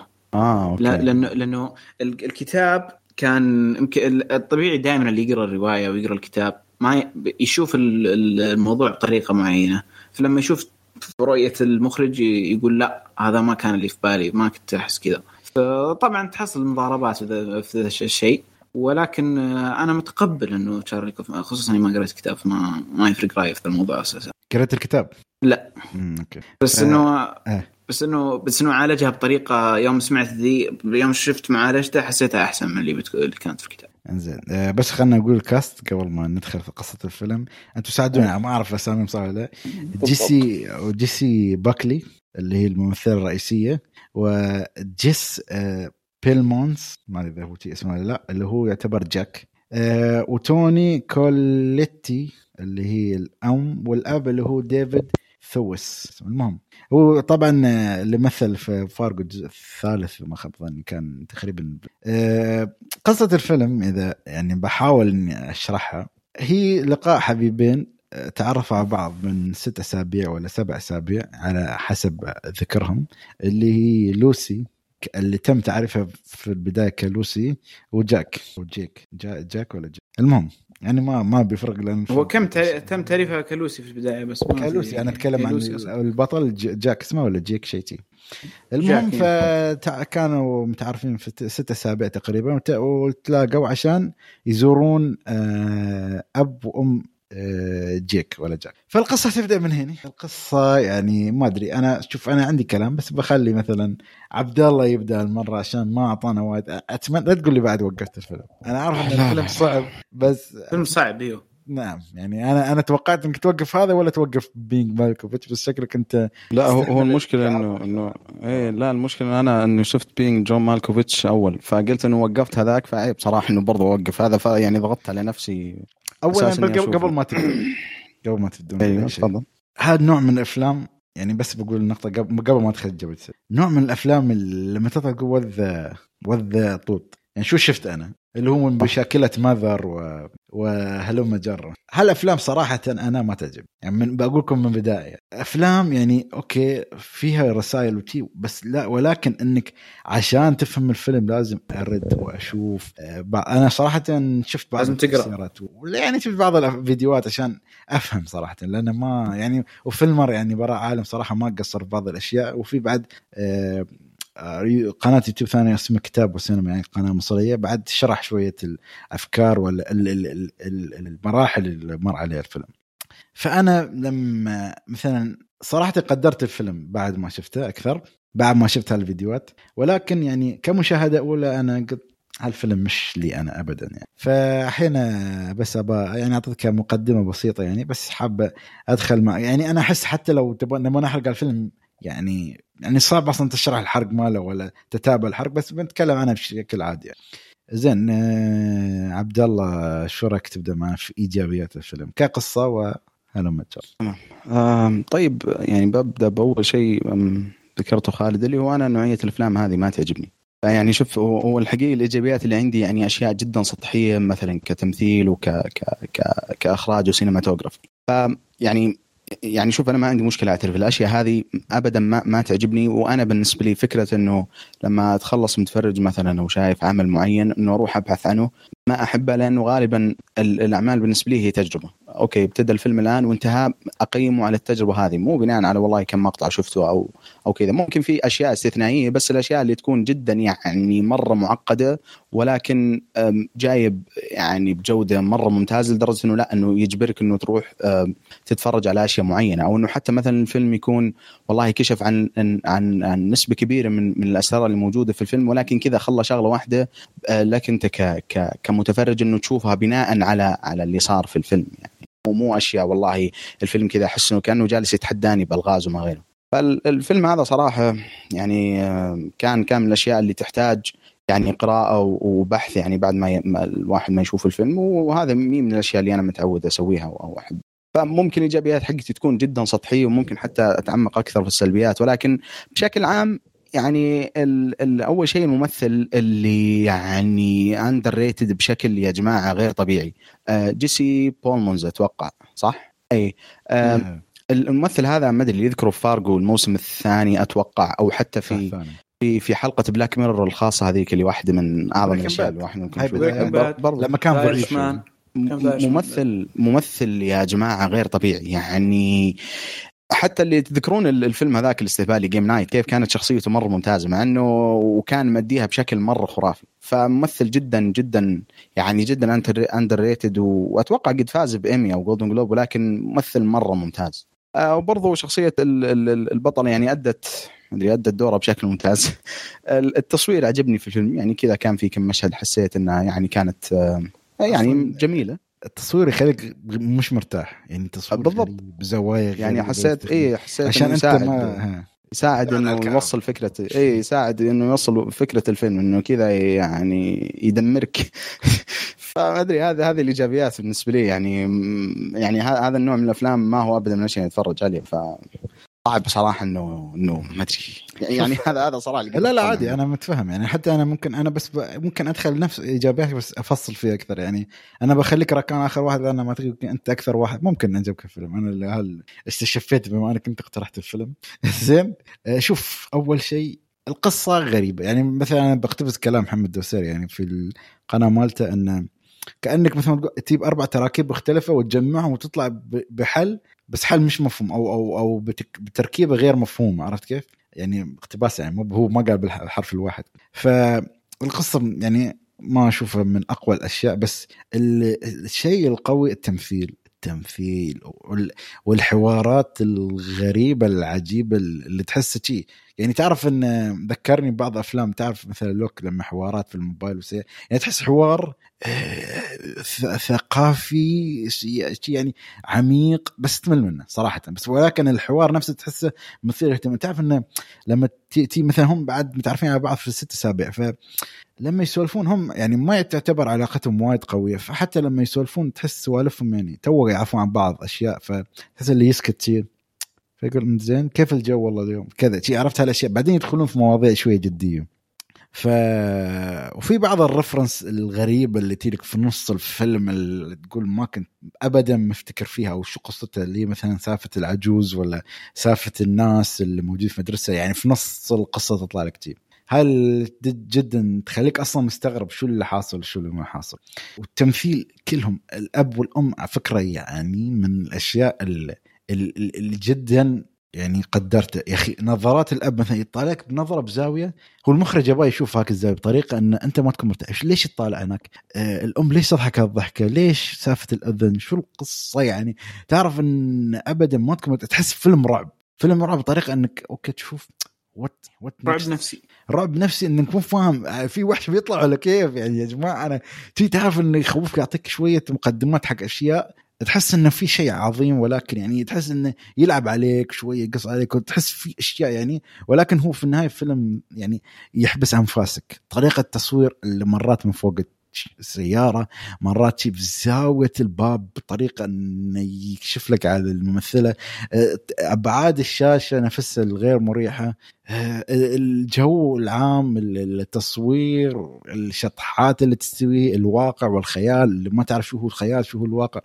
اشياء جدا جدا يعني جميله في الفيلم. بس للاسف يعني حسيت ضيعتني بعد، يعني هي جميله موجوده ان تعطي بعض الاشياء ان كيف المخرج يعني يعني صورها وكيف مخرج حطاها، يعني هو اكيد محط بباله هالاشياء. يعني انا اقدر شغل المخرج في اشياء وشغل الممثلين، بس كقصه وبعض الاشياء ممكن نتكلم فيها عن السلبيات. ف كان عطنا رايك في الايجابيات. أه ايه من ال... من الاشياء اللي اشوفها اصلا في شارلي كوفمان واللي سواها في الفيلم هذا، هو واضح انه من الناس اللي يحبون يحب... يحب... يحبون المسرح. المسرح كان جزء كبير من الفيلم، ما كان يعني معطينا فوكس بشكل كبير، ولكن مسرح الغنائي أه وفي كيف انه ركب السرياليه مع المسرح الغنائي والامور اللي كانت مثل الاغاني اللي كانت تتشغل في الفيلم والاقتباسات، ويعني وبرضه التصوير المحدود على الاماكن واحده صغيره، ما, ما كان ما كان يتوسع في التصوير، ما كان يبغى ياخذ مسافات كبيره، كان تبغى تحسه يبغى يحبسك في غرف، يبغى يحبسك في مكانه ما في يعني ما في غيرها مثلا. والاخراج والسينماتوغرافي اللي اللي دخلني فعلا على أجواء الغموض والغرابة بشكل جدا كويس، أه وهذا ساعد في أداء الرعب النفسي زي ما قلت يا خالد. كيف تحس في حالة رعب، تحس إنه ممكن أي شيء يصير في ذا في ذا الوقت. وبرضه التمثيل صراحة رهيب، تمثيل خصوصا من جيسي بكيلي وجيسي بيلامونس، وبرضه اللي سووا دور الأب والأم كانوا كانوا جدا جدا رهيبين. أه يعني أحس إنه فعلا شارلي كوفمان نضج في كتابته. أه يعني مثلا مقارنه بينج جون مالكوفيتش، انه بينج جون مالكوفيتش تحسه مشتت زياده عن اللزوم، الحين تحس في ذا الفيلم انه انه مرصرص المواضيع جنب بعض وما تطلع برا، انه انه انه ناضج فاهم وش قاعد يسوي صح. وزي ما قلت في بينج جون مالكوفيتش انه شارلي كوفمان يبغى يبغى يحسسك بالغرابه. من الامور اللي على طول تساءلت عنها هو النص اللي كاتبين فيه التايتل والعنوان، العنوان والتتر نص صغير بذا الحجم وكذا، هذا نص سكريبت، النص اللي يسوون فيه سكريبت. وهذا اللي حسسني برضو في الأداء المسرحي اللي, اللي زي ما قلت كذا. وبرضو الشاشة اللي الأربعة في ثلاثة هذه جدا دخلتني في جو جدا جميل صراحة. هذه الإيجابيات اللي عندي عند I'm Thinking of Ending Things. عبد الله نرجع، أنا صراحة ما عندي جوائز زيادة. عبد الله شو سلبياتك في الفيلم؟ آه بالنسبة لي سلبية الفيلم هي بحد ذاتها آه طرح الفيلم وأسلوب الفيلم نفسه. يعني يعني لما لما شيء يكون غريب أوكي، آه لكن لما يوصل مرحلة معينة بالنسبة لي خلاص أنا أفصل، يعني ما ماني بقادر أتقبل أي شيء جالس يصير. واللي زاد الطين بلة يعني الفيلم أوكي كان ماشي بليفل واحد من الغرابة، بعدين كذا لما جاء النهاية، لما جاء الوقت المهم إنه أوكي أنا أنا كذا بدأ يرجع اهتمامي إنه أبغى أعرف إيش جالس يصير. حسيت إن الفيلم يعني ضيعني بشكل أكبر، يعني مو معقول صراحة من جد. يعني فأنا يعني تجربتي مع الفيلم يعني ما ما كانت والله تجربة كويسة صراحة. فمشكلتي كبيرة جدا مع الفيلم في في طرح في أسلوبه وطرح الأسلوب حقه. لكن بقية الأشياء الثانية يعني هو almost perfect الفيلم في الجوانب الثانية، يعني زي ما قلت التمثيل التصوير فيه كان مرة ممتاز. بس الطرح القصصي للفيلم ضيع يعني. ولما تجي النهاية اللي الآن المفروض تشرح اللي قبل كذا وتجي وتحوس الدنيا زيادة، أنا بالنسبة لي هنا يعني فقدت اهتمامي جدا جدا في الفيلم كذا وفي في نهايته بعد ما شفته. يعني أنا حتى كذا لو أقدر أمسحه صراحة من ذاكرتي كان ممكن يعني صراحة الأشياء هذه أبدا أبدا أبدا يعني ما استمتعها صراحة. أه زين راكان صراحة في شيء واحد ما عجبني في الفيلم بس أتوقع أني أقدر أتفهمه. ايوه بس أوكي. ايوه اوكي اوكي يعني الجو العام انا متقبله ف... وتقريبا سلبيات عبد الله كانت في الجو العام، بس بتوقع اذا انت ما انت ما يعجبك الاجواء اللي زي كذا ما تقدر تقول انها سلبيه في الفيلم. أه برضو أه الشيء اللي ما عجبني عبد الله يعني هو هو يشوفه شيء سلبي، فممكن في ناس يتفقون ويختلفون ممكن صحيح. لا أه بس بس اسمح لي ركان، يعني حتى انا برضو يمكن قلت الشيء هذا وانا اتكلم عن عن بينج جون مالكوفيتش.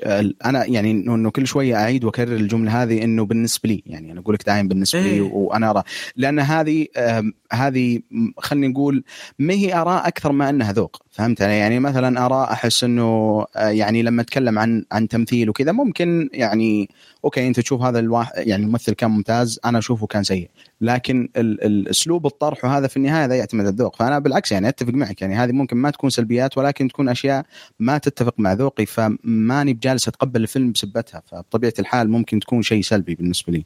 اتمنى ان كلامي كان واضح بس يعني اتفق معك بالعكس يعني. ايوه فاهم انا اللي اللي تقصده. صراحه الشيء اللي ما عجبني في الفيلم لكن يعني كان في نهايه الفيلم تقريبا، بس ما, ما ادري ممكن انه قاصدها تشارلي كوفمان لرمزيه معينه او او قصد المسرح او شيء زي كذا. ما عجبني المكياج اللي في النهايه، اتوقع انه يقصد فيه شيء الرفرنس بين الرفرنس صح قوي والله صراحه ما ادري. انت فهمت الرفرنس يعني؟ ايه قصدك اللي على المسرح ويتكلم ويخاطب شيء. ايوه المكياجهم ايه مشكله ما فيها حرق، ما فيها حرق هي بس آه يعني. قول لي بعد التسجيل بقول لي بعد التسجيل انا ما اعتقد عبد الله فاهم ولا انا هذا فصلني شوي في البدايه. لا والله انا ما فهمت وضعي في خرائطها. يتكلم لما يتكلم ويحاضر كانه ياخذ شيء معين. انا ف... انا فهمت المحاضره بش... بس ما فهمت الريفرنس للفيلم كذا وليش المكياج بعد شيء معين يعني من الفيلم هاكي نفسه، عرفت كيف؟ امم ولازم جل... والله يعني انا عشان انا, أنا قدرت انا متاكد انه ايجابي، بس بعد انا صدقني اول ما شفته بدون ما اشوف ولا فيلم يوتيوب عرفت انه يقصدون هالفيلم وهاللقطه والمكياج ليش بهذا ذاته. لان لما تكلمنا عن هاك الفيلم ما بقول اسمه عشان ما عشان بشوف الناس يست... يعرفونه. لا تكلمنا عن سالفه المكياج بعد وفاحسه هو ينغز على الفيلم نفسه، فما في مشكله. زين عندك سلبيه ثانيه؟ لا ما ما عندي صراحه سلبيه ثانيه. أه... يعني ممكن انه كان يعني تتعمق في الغموض. شوف اذا هذه سلبيتك انا اعتقد لو فهمتها اكثر كان ممكن بالنسبه لك الفيلم يعني ممتاز بيكون. ممكن صادق اجل انا دريت اصلا من البدايه انها انه انه ماني متاكد اصلا من البدايه انها سلبيه، هل هو قاصد كذا او لا. حتى مثلا خلينا نرجع للفيلم ثاني. تتذكر تتذكر فيلم ما في مشكله تتذكر فيلم حق نتفليكس حق سبايك لي الأخير The Five Blood The Five Blood يعني ت... أنت تتذكر جزئية الماضي أنهم ما يكبرون في... ما ما يصغرون في الماضي.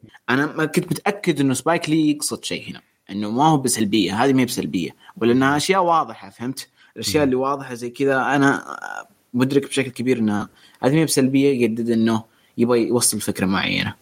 ف... تمام. إذا شوف أنا صراحة جاي شوف أولاً أنت في بداية الفيلم شوي انشديت صراحة، في نص الفيلم ضعت، في نهاية الفيلم بدال ما أنت تحل الضياع اللي سويته ضيعتني أكثر، فخلاص أنا هني كرهت الفيلم. قلت أنا شو شو شفت ما فهمت. ها أول شيء أه سالفة الرقصات اللي أنا أبداً مش معجب فيها. أنا مش معجب فيها موجودة يا أخي أنت تعجبك بس لا تطولها بكثرة بالطريقة أن أنا أعرف أنك قصدك شيء وممكن يا أخي تجيبهم بطريقة ثانية. أنا أنا ما أحب الأشياء هاي الرقصات المسرحية يعني صراحة قد يعني لو ما لو شفته في السينما كنت بكره، بس أنا جدمت شوية بطريقة أني خلاص أشوف الرقصة أوكي فهم بس خلاص. أه الشيء الثالث يا أخي ترى الفيلم جدا لازم تتعمق يعني تشوف فيديوهات تقرأ شوية تفهم عشان تفهم الفكرة الرئيسية اللي بتوصلها. ولو تلاحظ شوف الحلو ترى شوف لو تركز شوية أنت بتشوف أن كانوا يتكلموا عن أشياء أن بطريقة أن, إن الشخصية الرئيسية دائما يكون فيها تغيرات غريبة، فمن هالتغيرات أنت تفهم إن ليش مثل الاسم موجود، مثل الاسم مثل أشياء ثانية يعني، ومثل المواقف الأوكورد اللي تستوي اللي تحسها شو معناتها يعني، ليش موجود يعني أروح محل مثلا يعني، عرفت كيف يعني؟ فتحس أنت أنا مشكلتي مع فيلم إني كنت ضايع معه، وعشان شيء أنا ما أحب النوعية من الأفلام، أنت تضيعني بزيادة، أنت ضيعني في النص بس لا تضيعني ليه نهاية الفيلم.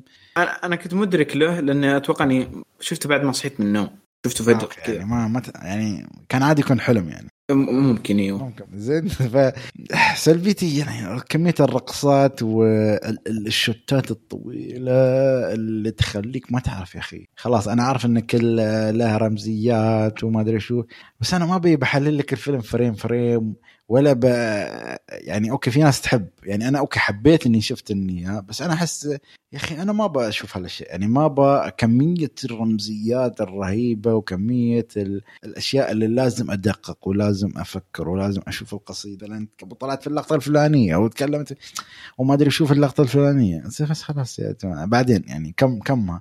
وكمية اللي تحس يعني مثلا في في, في, في الطرق ولا إن حوار حلو كش بس طويل، تحس إن يعني متى بتخلصون يلا خلصوني. أوكي عرفنا إنك تحب اللي ما أدري شو وبثقف وبعرف شو، بس بعد يعني فأنا يوم شفت الفيلم هم من أول مرة تي يعني كانت ضد، لما شفت التفسيرات والإكسبلينيشن وها بعدين قلت أوكي الفيلم أوكي فكرة مميزة صراحة، بس بعد يعني يعني أنت خسرت من أول مرة يعني.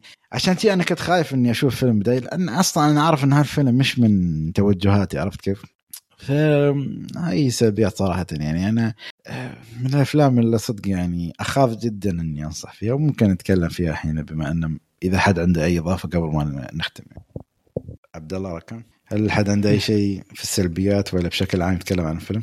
لا أنا صراحة قلت كل الكلام اللي عندي عن الفيلم. إذا نتكلم عن الفيلم، طبعا الفيلم دائما أنسى أقول اللي هو تقييمه يعتبر آر، ما شاء الله نتفليكس بعد ما أخذنا راحتهم فريت. المهم آه الفيلم هل فيه تعري؟ تعري يب ما كان ما كان له داعي، ما كان له داعي أيوه. في بذاءة آه أيوه لبو أحيانا يشطح يعني بس شوية ينفع للعائلة إذا كانت عائلتك مثل عائلة الأخ ما أتوقع لا لا, لا لا لا إذا كانت عائلتك مثل ذيك يوم آه يمكن يمكن تفهمون بعض يعني أكثر صراحة. عائلة جدا غريبة طبعا يعني ما نستخفيها، بس ولكن يعني هل الفيلم خفيف؟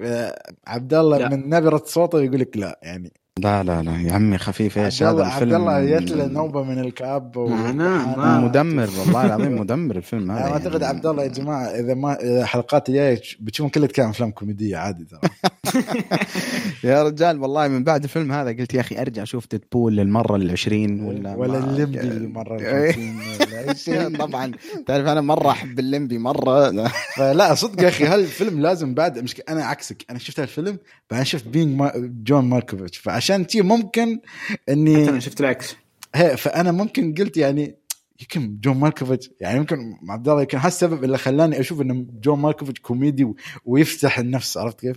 يعني أنا يا رجال انت والله لو لو, لو تفرج ذا كونجورينج بعد الفيلم هذا بالنسبه لك راح يكون كوميدي كذا ولطيف ومره الفيلم يعني ما مره كان صراحه ثقيل ثقيل يعني ما أدري. تخيل كذا يعني أنا أشوف الناس واجد وحتى في الحلقة هذه يمكن ذكرنا الموضوع هذا ولا أنه مثلا Once Upon a Time من أفلام الثقيلة مرة، بالعكس يا أخي لما تقارنه بأشياء زي كذا أوف يعني يعتبر الفيلم مرة خفيف بس ما تعمل رحلة جميلة. في عندك زين آخر تقريبا سؤال منو ممكن أعجبه؟ أنا مثل ما قلتك أنا ما أدري يمكن اللي أعجبه مو بكل من أعجب جون مالكوفيتش يحبه هي لا اللي يحب مذر اللي يحب هل نوعية من الأفلام اللي فيها السرية اللي أو والرمزيات وهذا أكيد هالفيلم بيعجبه. ممكن اللي يحب تيرنا سانشاين في سبوتلس مايند يحبه ممكن، اللي يحب ذا الفيلم يحب يعني بس آه ممكن ما ما بس داك دارك هذا دارك أكتر شوي دارك وغير مفهوم يعني مرة يعني عرفت كيف مرة مرة ما تقدر تستنتج منه إلا إذا أنت واحد يعني محنك مهم